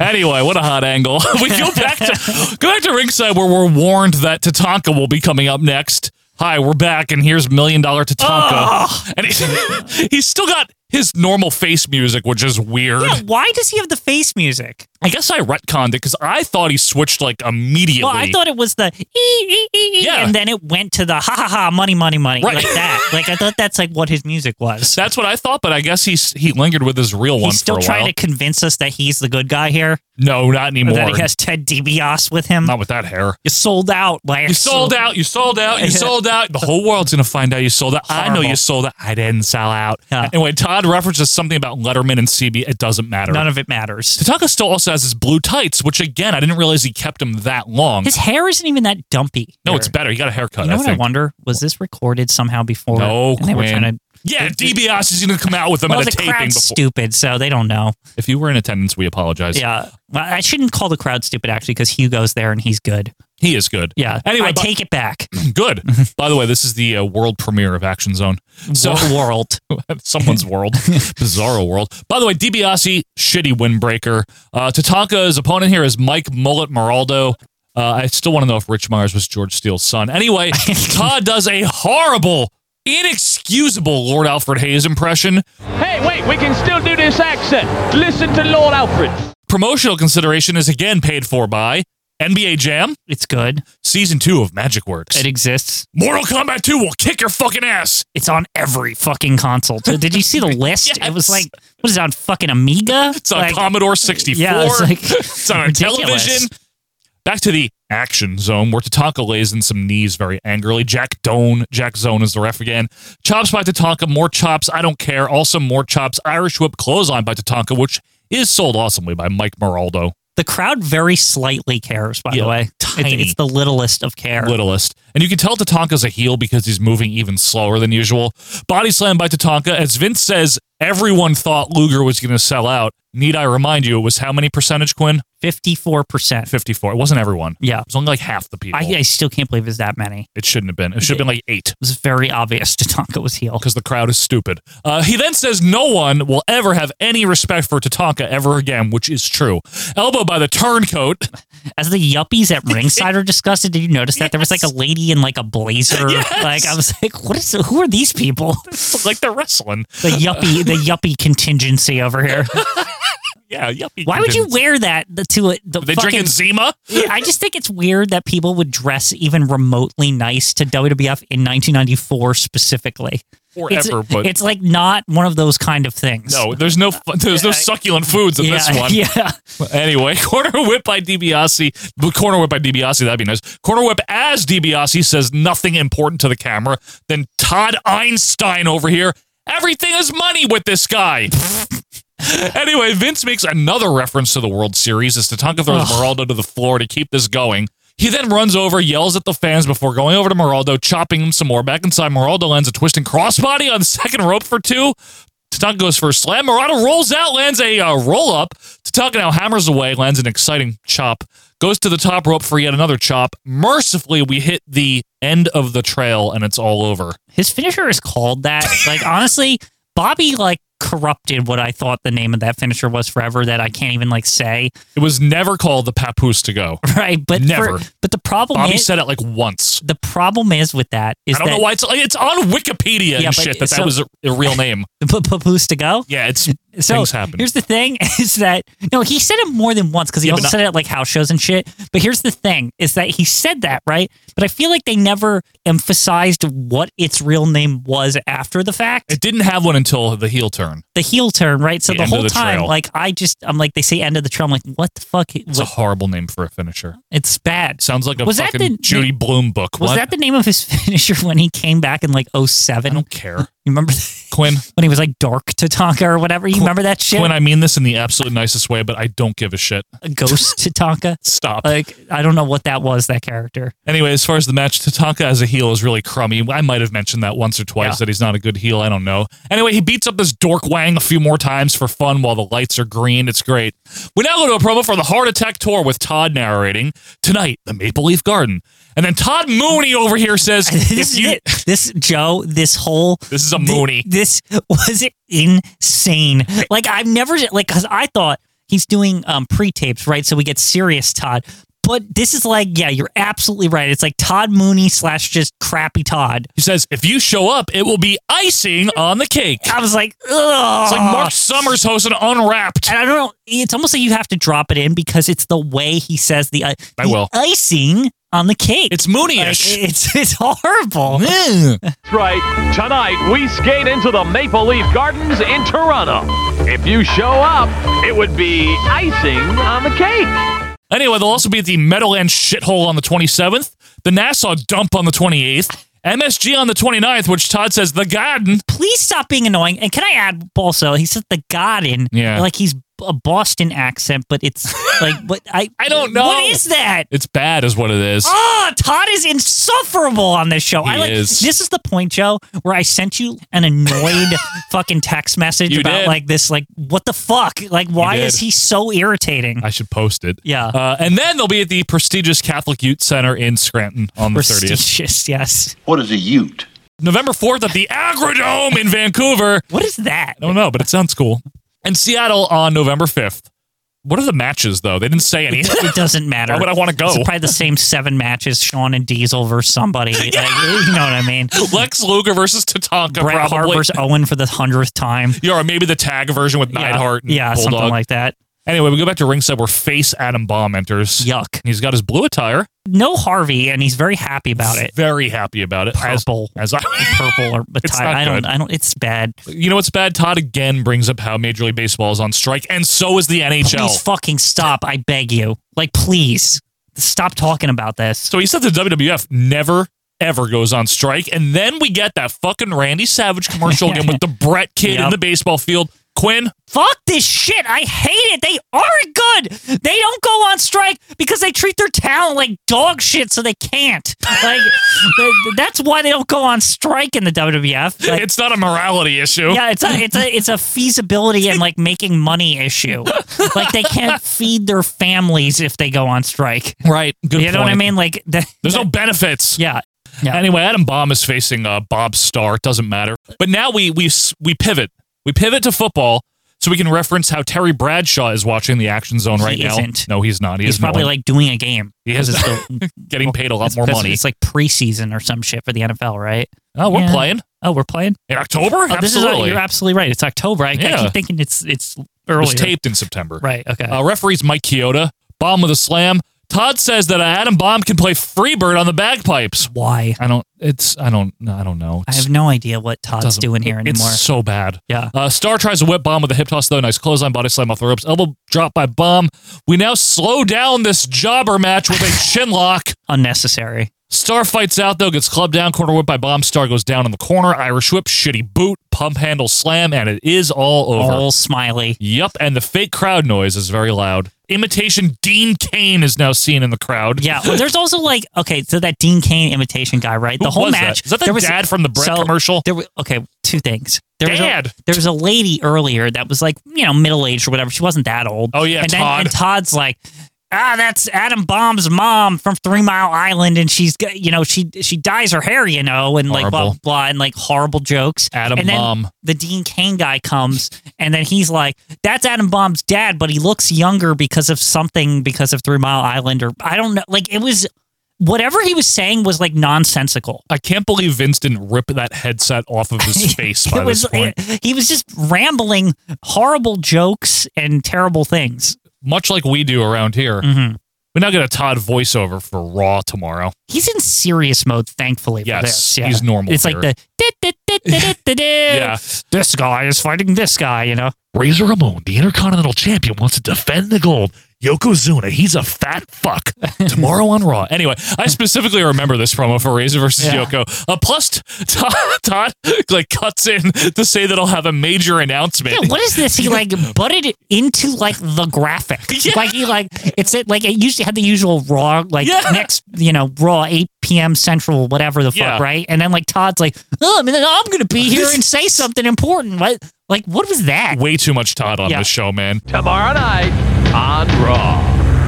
Plus, I'll be there to make a major announcement, so don't miss it, folks, tomorrow night. Todd is taking over man He has. Uh, anyway, now throw to IRS visiting a funeral home. what is this He says, well, he says there's only two things certain in life death and taxes. Why is this a feud?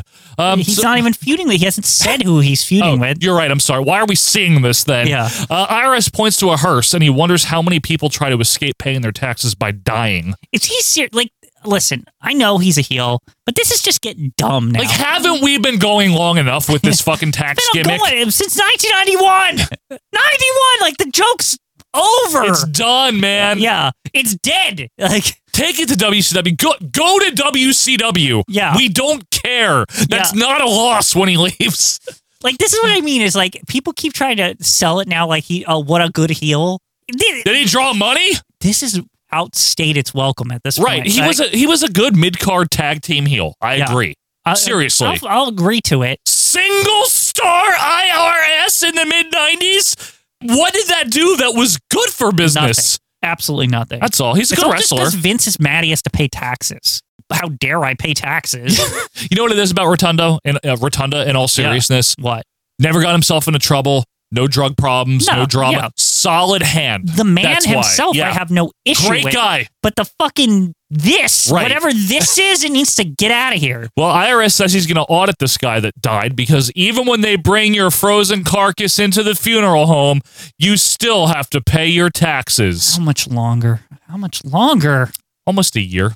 Oh my god. It's eight months. Good lord. Anyway, back to the zone where Todd says that inside this hearse are the ratings of NFL Live. Now that was funny. that was the one funny yeah, thing. that now I actually it's funny. You said inside this hearse are the ratings of NFL Live. I actually heard him say inside this hearse are the ratings Oh, and I didn't hear the NFL live part, and I, that made me laugh even more because it being IRS and on WWF. Oh, that would have been funny. Yeah. And then, he, of course, he todds it up by saying, or should I say NFL dead? You know what's inside that hearse? What? The ratings of NBC's NFL Live. or should I say NFL Dead? I just want it to be over at this point. This show is not good. First, we have to go to break, and we get Todd again doing a crummy Paul Bearer impression as we go to break. And then we come back, we hit the bong, and the lights go out. Now, I would it wouldn't be a debut episode of anything without the Undertaker. Yeah, he was on the debut of Raw. You know? he's is Uh, he just a debut kind of guy? I think he is, right? Because it's the Undertaker. Is he on the debut of Shotgun also? I want to say he is. Or at least on like one of the first, ep- like second, first, like on the first taping or some shit. What's the one where he fights Triple H and he tombstones him? Grand Central, right on the escalator. That's Goldust. Is it? I thought it's Goldust and Triple H on the escalator. Maybe it is. I don't Yeah. know. Undertaker's on an early one though. I know Uh-huh. that. Anyway, it's the Undertaker. Yay! Win. Let's go. Purple Taker era. Of course, you know the deal. Yep. Purple smog everywhere. Mm, Purple that shit. smog. His opponent in the ring is the reliable Mike Bell. As we get a shot of the unnecessarily large urn that's held by Jack Doan. I like that urn. More powers, damn it. I had no issue. I wish they kept the big urn. It's very dopey looking. I don't like when it becomes the tiny bowling trophy one with like handles on Yeah, it but later. what is that? one stinks. It's stinky. It's just bad. You're right. Uh, uh, this entrance has literally been like four minutes. That's because I mean they're not really going to subject us to a long Mike Bell match. Well, that's true. He's good. Anyway, Vince gets all amazed by the Undertaker like lifting the lights on. Yeah, he's like the powers that cannot be explained. You mean a light switch? Everyone has those powers. All they're Vince. doing is following his signal to Yeah. raise it. Wow. It's just the guy. There's probably a guy in the crowd like looking. He's like, oh, okay, um, and he's like literally just timing it with him. Even in kayfabe, it's like, oh, he wants the lights turned on now. I'll turn them on for him. You know, it would have been better. I will say this. Say, say, this is so stupid, Joe. But they should have at some point explained to Canon that the way it actually works is that he's like mind controlling. Oh, see, the guy that does the lights. guy that does the lights, Right. and that like you see him like like maybe he does the Undertaker eyes or something like while he's raising the lights, like he's his bo- full body getting taken over or some shit. You know, at this era, that it would have fit. It would have That been would've worked, fine. right? Todd would have rambled on, And then about they it. would have forever in kayfabe had an, had an explanation how the lights work. just what everyone wanted. Finally, we get a bell, no pun intended, for whom the bell tolls. Okay, I'm sorry. Uh, boot by the Undertaker in a thrust, Irish whip, clothesline, choking now by Taker in the corner. Meanwhile, Vince hypes the inflatable Undertaker that they would use for fucking years. Like, Yes. I remember that shit at SummerSlam 97 in New Jersey. Yes, in the dumpy Meadowlands. Yeah. Uh, whip to the other corner, clothesline sends Bell over the top. Taker hops down, sends Bell back inside. Irish whip, duck under by Bell. Nice clothesline by the Taker. Tombstone, goodbye. Rest in ass. This was real profitable. Yeah, so much purple, too. So much purple. Vince hypes up the tag match next week before sending us to Charlie Min, our ringside. He's like, "Oh, that was really great. I'm really glad the Undertaker won. Yeah, I was scared for Charlie. I thought the Undertaker was going to do something to him because he, like, walked right by him. Who the fuck are you? Get the fuck out of here. I'm the locker room leader. Anyway, I'm happy it's over.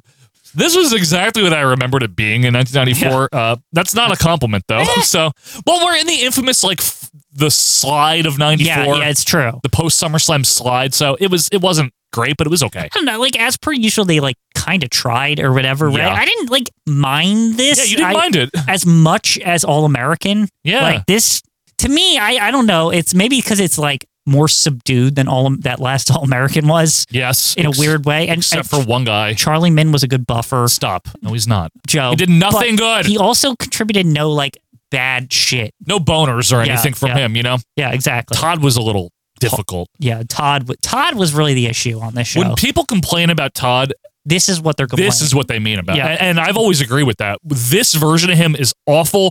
Serious Todd or announcer, like uh, uh, backstage announcer Todd is good. yeah. Funny, jokey Todd on Mania or this or any of that is very annoying. Oh, Hideous. Yes. But folks, we hope you didn't think this show was hideous. Thanks for being with us here for another week in the world of retro wrestling. A couple of quick reminders for you. Follow us on Twitter, okay, at OVP Podcast. Shoot us an email if you have a long form thing to say, or join the group and talk about all the old fun stuff. And remember, this weekend is Survivor Series 94. And if you want to hear what we think about Wink, uh, you can sign Or up. pink. Yeah, or pink or even dink. Sign up tomorrow. If you're going to sign up, do it tomorrow so you get all of February and you can cancel by the end of the month if you're not interested in keeping it. Hey, if you want a free month, message me tomorrow or today right now and I'll give you one, okay? Really, we believe in that. So that's patreon.com slash OVP podcast. But obviously, we will be back next week for 258 We're going to kick off February, and we're also going to do another week in the Royal Flush. Until that time, thank you guys so much for being with us here. Have a good rest of your week. Have a good rest of your day, whatever you do. We'll see you next week for 258. See ya.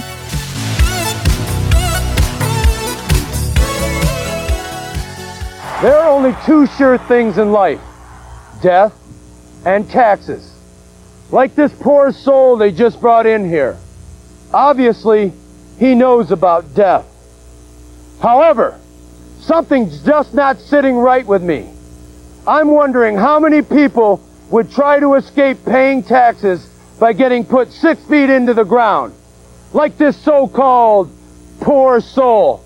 I bet when he was alive, he conveniently forgot to pay his taxes. Or maybe he just did it intentionally. But in my line of work, that's known as a red flag situation. So maybe this poor soul is in line for an audit by me, IRS. And remember, even after they bring your frozen carcass into the funeral home, you still have to pay your tax. Stop!